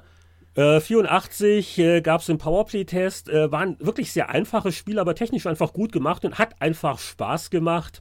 Und äh, der Martin Gatsch hat damals geschrieben, Buggy Boy spielt sich hervorragend und hat die gesamte Redaktion von der Arbeit abgehalten. Immer ein gutes Zeichen. Die 3D-Grafik ist sehr flott und toll animiert. Da der Buggy prompt auf die Joystick-Kommandos reagiert, kann man den Hindernissen gekonnt ausweichen. Dank der fünf Kurse ist Langeweile für längere Zeit so gut wie ausgeschlossen. Vielleicht ein bisschen zu euphorisch, war wie gesagt ein sehr einfaches Rennspiel, äh, aber ja, spielte sich halt gut und das war damals Elite Systems. Die hatten ja äh, recht unterschiedliche Automatenumsetzungen gemacht. Also Paperboy C64 war so eine ziemliche Gurke. Aber ähm, äh, Sachen wie äh, Ghosts and Goblins oder auch Buggy Boy, die waren eigentlich recht gelungen. Ähm, ja, ein 80er.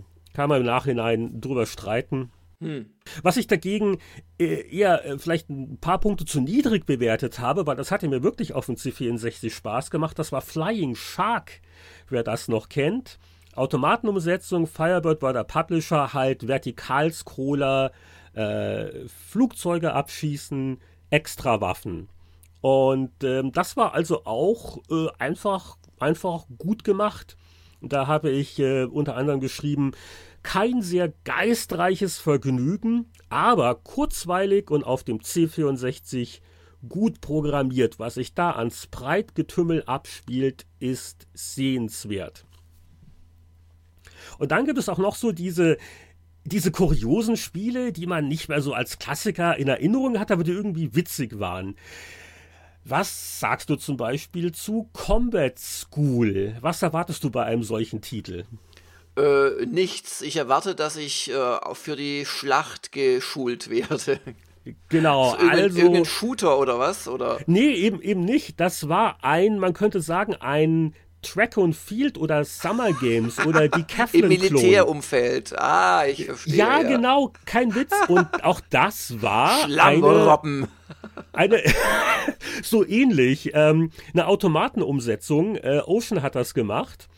Und äh, ja, um, um Martin Gaksch zu zitieren, äh, trainiert Muskeln und Reaktionsvermögen in sieben beinharten Disziplinen. Schauplatz des Geschehens ist ein Militärausbildungslager. Äh, zu den Disziplinen gehören da wirklich Sachen wie Armdrücken, was man so halt bei der Bundeswehr den ganzen Tag macht, ne? Oder, oder Hindernislauf. Und das waren, ähm, ja, also nicht die komplexesten Spiele, aber die, die Grafik wurde gelobt, die Animation und äh, ja, so als zwischendurch äh, Abreagier-Gaudi ganz nett. 77 war die Wertung äh, sicher eher gönnerhaft, aber war, war einer der witzigeren Ableger dieser ganzen Multidisziplin-Sportspiele, die ja Mitte der 80er allgegenwärtig waren. Klingt äh, trotzdem fremdartig und äh, betörend komisch. Und wer sich jetzt fragt, ja, was war jetzt eigentlich mit dem Screenshot-Thema? Da gab es natürlich auch einen Test. Äh, der Test war aber von der Atari ST-Version und das muss betont werden, denn diese Umsetzung des ersten Star Wars Spielautomaten mit der Vektorgrafik, die war ganz ordentlich. Also auf dem ST war die Grafik flott. Äh, Mausbedienung gab es natürlich auch.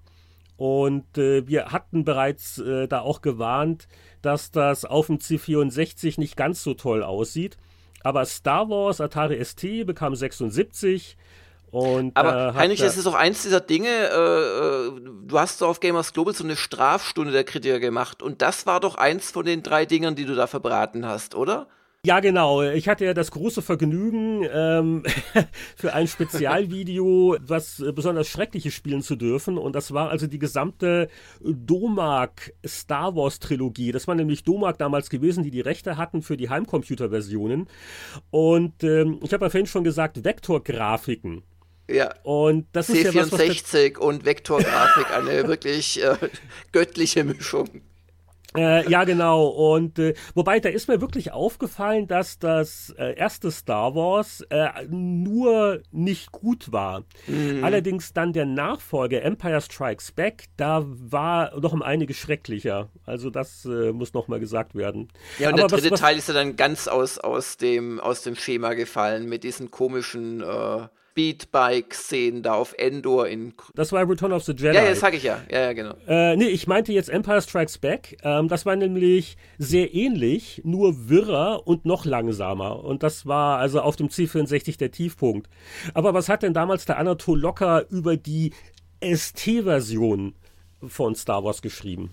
Das kann ich ja gerne mal vorlesen. Die ST-Version kann man wahlweise mit der Maus oder mit dem Joystick steuern. Den Programmierern ist eine saubere und schnelle Umsetzung gelungen, die sich nur geringfügig vom Automaten unterscheidet. Lediglich die Soundeffekte sind nicht originalgetreu. Davon abgesehen bekommt man eine schnelle, fast perfekte und lohnende Automatenumsetzung, die lange Spaß macht. Mhm. Aber wie gesagt, spielt das mal lieber nicht auf dem C64. Das war nicht der, der große Höhepunkt. Wobei der Automat war super. Also, das war also ganz großartig. Ich habe den erst viele Jahre später gespielt. Aber das, das ist echt klasse. Ganz eigene Grafik durch diese Vektordarstellung. Dann hattest du diese, diese äh, ja, pistolenartigen ähm, Steuerdinger da. Also der Automat war toll. Was ich jetzt auch sehe, was auch mit dabei war, wieder ein Test einer Automatenumsetzung. Und da kommt doch jetzt auch ein Film demnächst in die Kinos, oder? Rampage? Ist das nicht jetzt verfilmt worden oder wird noch oh, verfilmt? Oh, echt? Ja, das ja, ja. könnte ja glatt in einem Double Feature mit dem Duke Nukem Film gezeigt werden. Äh, nee, äh, und äh, Rampage ist jetzt auch ähm, von der Story vielleicht nicht das komplexeste Spiel. Der Automat, sah halt ganz witzig aus. Ja, das ja. war so ein Monster. Nein, der Automat Film. sah unglaublich aus. Also diese großen Spielfiguren mit, mit diesem Werwolf und so weiter. Genau, äh, Gorilla, äh, so eine Art Dinosaurier und ein Werwolf. Das waren also ja. drei Riesenmonster, so Godzilla-mäßig, die halt dann. Und, und, und konnten die am Automaten nicht auch zu dritt dann im Koop spielen? Kann sein. Ja, so genau habe ich den Automaten hab ich irgendwas in Erinnerung. Erinnerung. Ja, Aber es, es, war auch wirklich ein, ein recht simples äh, Draufhausspiel. Und das merkte man dann auch, äh, als es umgesetzt worden ist auf den C64. Da gab es dann nur 55 von 100 Prozentpunkten. Und der Boris Schneider schrieb damals, die Grafik nutzt den C64 recht gut aus, der Sound ist dafür kläglich. Das Spiel macht trotz der witzigen Grafik nicht so viel Spaß wie das Spielhallen-Original. Schon recht schnell kommt Langeweile auf. Apropos Langeweile und damit wir jetzt Jörg noch hier in den Schlaf wiegen, erzähle ich jetzt gerne nochmal in allen Details, was Matchday 2 war. Es war keine Automatenumsetzung. Ähm, das äh, Matchday, das waren Fußballsimulationen. Äh. Und zwar von dem, die Jungs, die auch dieses, die Head over Heels gemacht haben und das isometrische Batman Action Adventure der Jonathan irgendwas, äh, ich gucke den Namen noch unauffällig nach. Und das war, ähm, sagen wir es mal so, auf dem, ich glaube vor allen Dingen auf dem Spektrum war Matchday ein ziemlicher Hit in England, mhm. was vielleicht auch daran lag, dass es für den Spektrum keine guten Fußballspiele gab. Da war es wohl das relativ Beste. Ähm, Matchday 2 äh, kam dann raus, auch für den Schneider CPC. Und äh, das habe ich damals getestet, aber äh, der kontinentale europäische Blick war nicht ganz so freundlich. Also bei uns hat es jedenfalls nur 45 bekommen. Und ähm, ja, äh, die äh, Sprites und das Scrolling machen dem Schneider sichtlich zu schaffen, habe ich damals geschrieben. Ein flottes Fußballspiel entsteht so nicht. Vielmehr ist man ständig bemüht, anhand des Schattens abzulesen, wo der langsam durch die Lüfte trudelnde Ball wohl landet. Allzu großer Spielspaß kommt so leider nicht auf für die Leute, die wieder in 1,5-facher Geschwindigkeit gehört haben, noch zur Erklärung, ähm, Heinrich hat nicht von einem Duell gegen den Boris Schneider erzählt, sondern es ging um den Schneider CPC, auf Der Englisch Computer. natürlich Amstrad CPC. Ja, genau. Dem Schneider ha hat das Scrolling nicht zu schaffen gemacht. Der scrollte wie, wie ein Weltmeister und so. Ja, und das waren dann doch die wichtigeren Sachen dieses Spielesonderteils würde ich vermuten. Und wir könnten die Zeitmaschine für die nächsten Wochen wieder in die Abstellkammer schieben, oder? Beziehungsweise wir tun sie kurz umprogrammieren und nach der Vergangenheit gucken wir jetzt ein wenig in die Zukunft.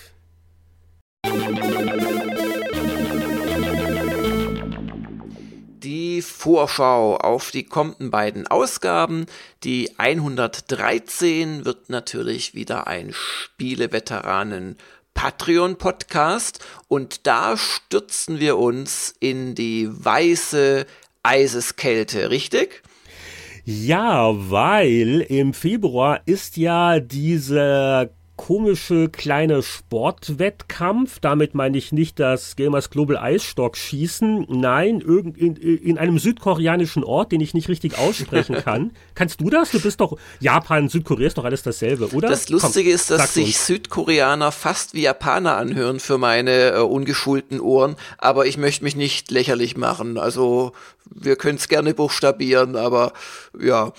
Also auf jeden Fall findet in Südkorea die Winterolympiade statt. Das ist genau genug. Und aus diesem Anlass werden wir ein altes Spiel in der 113er Episode aus dem Gefrierfach holen. Und das kann natürlich nur ein einziges sein.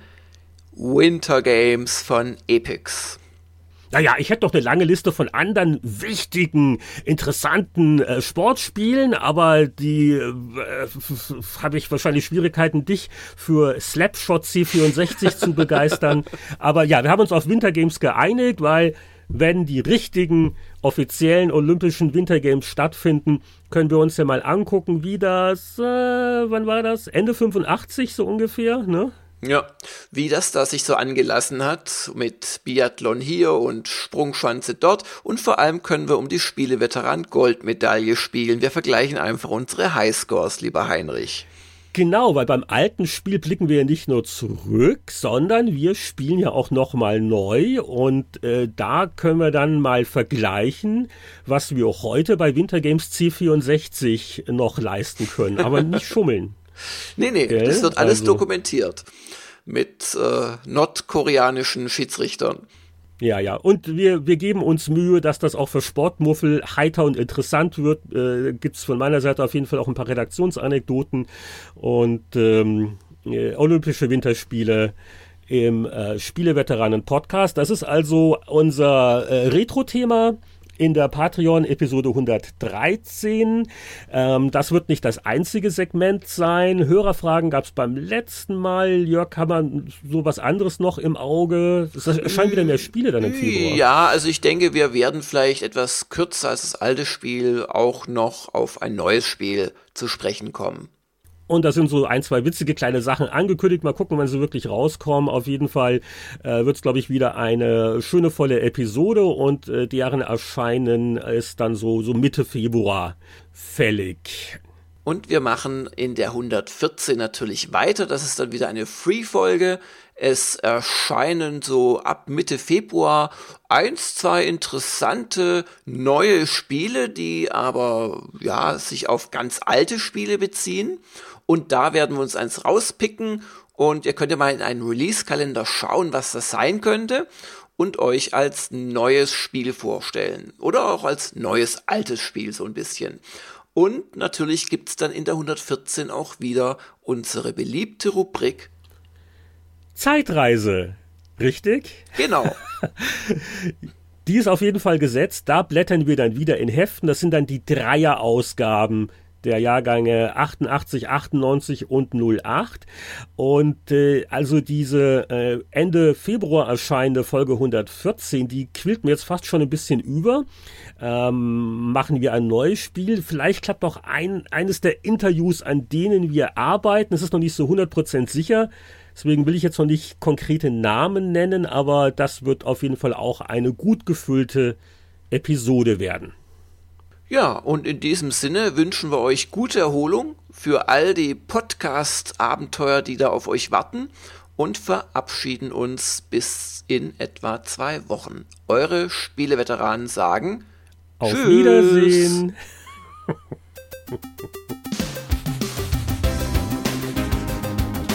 Die Spieleveteranen verabschieden sich von ihrer 112. Podcast-Episode. Weitergehende Informationen und Links sowie Diskussionsmöglichkeiten zur Sendung findet ihr auf unserer Webseite spieleveteranen.de. Auch äh, patreon.com slash Spieleveteranen ist eine Reise wert. Da wird nicht nur diskutiert, ihr könnt uns auch unterstützen und für 5 Dollar im Monat alle unsere Bonus-Episoden abrufen.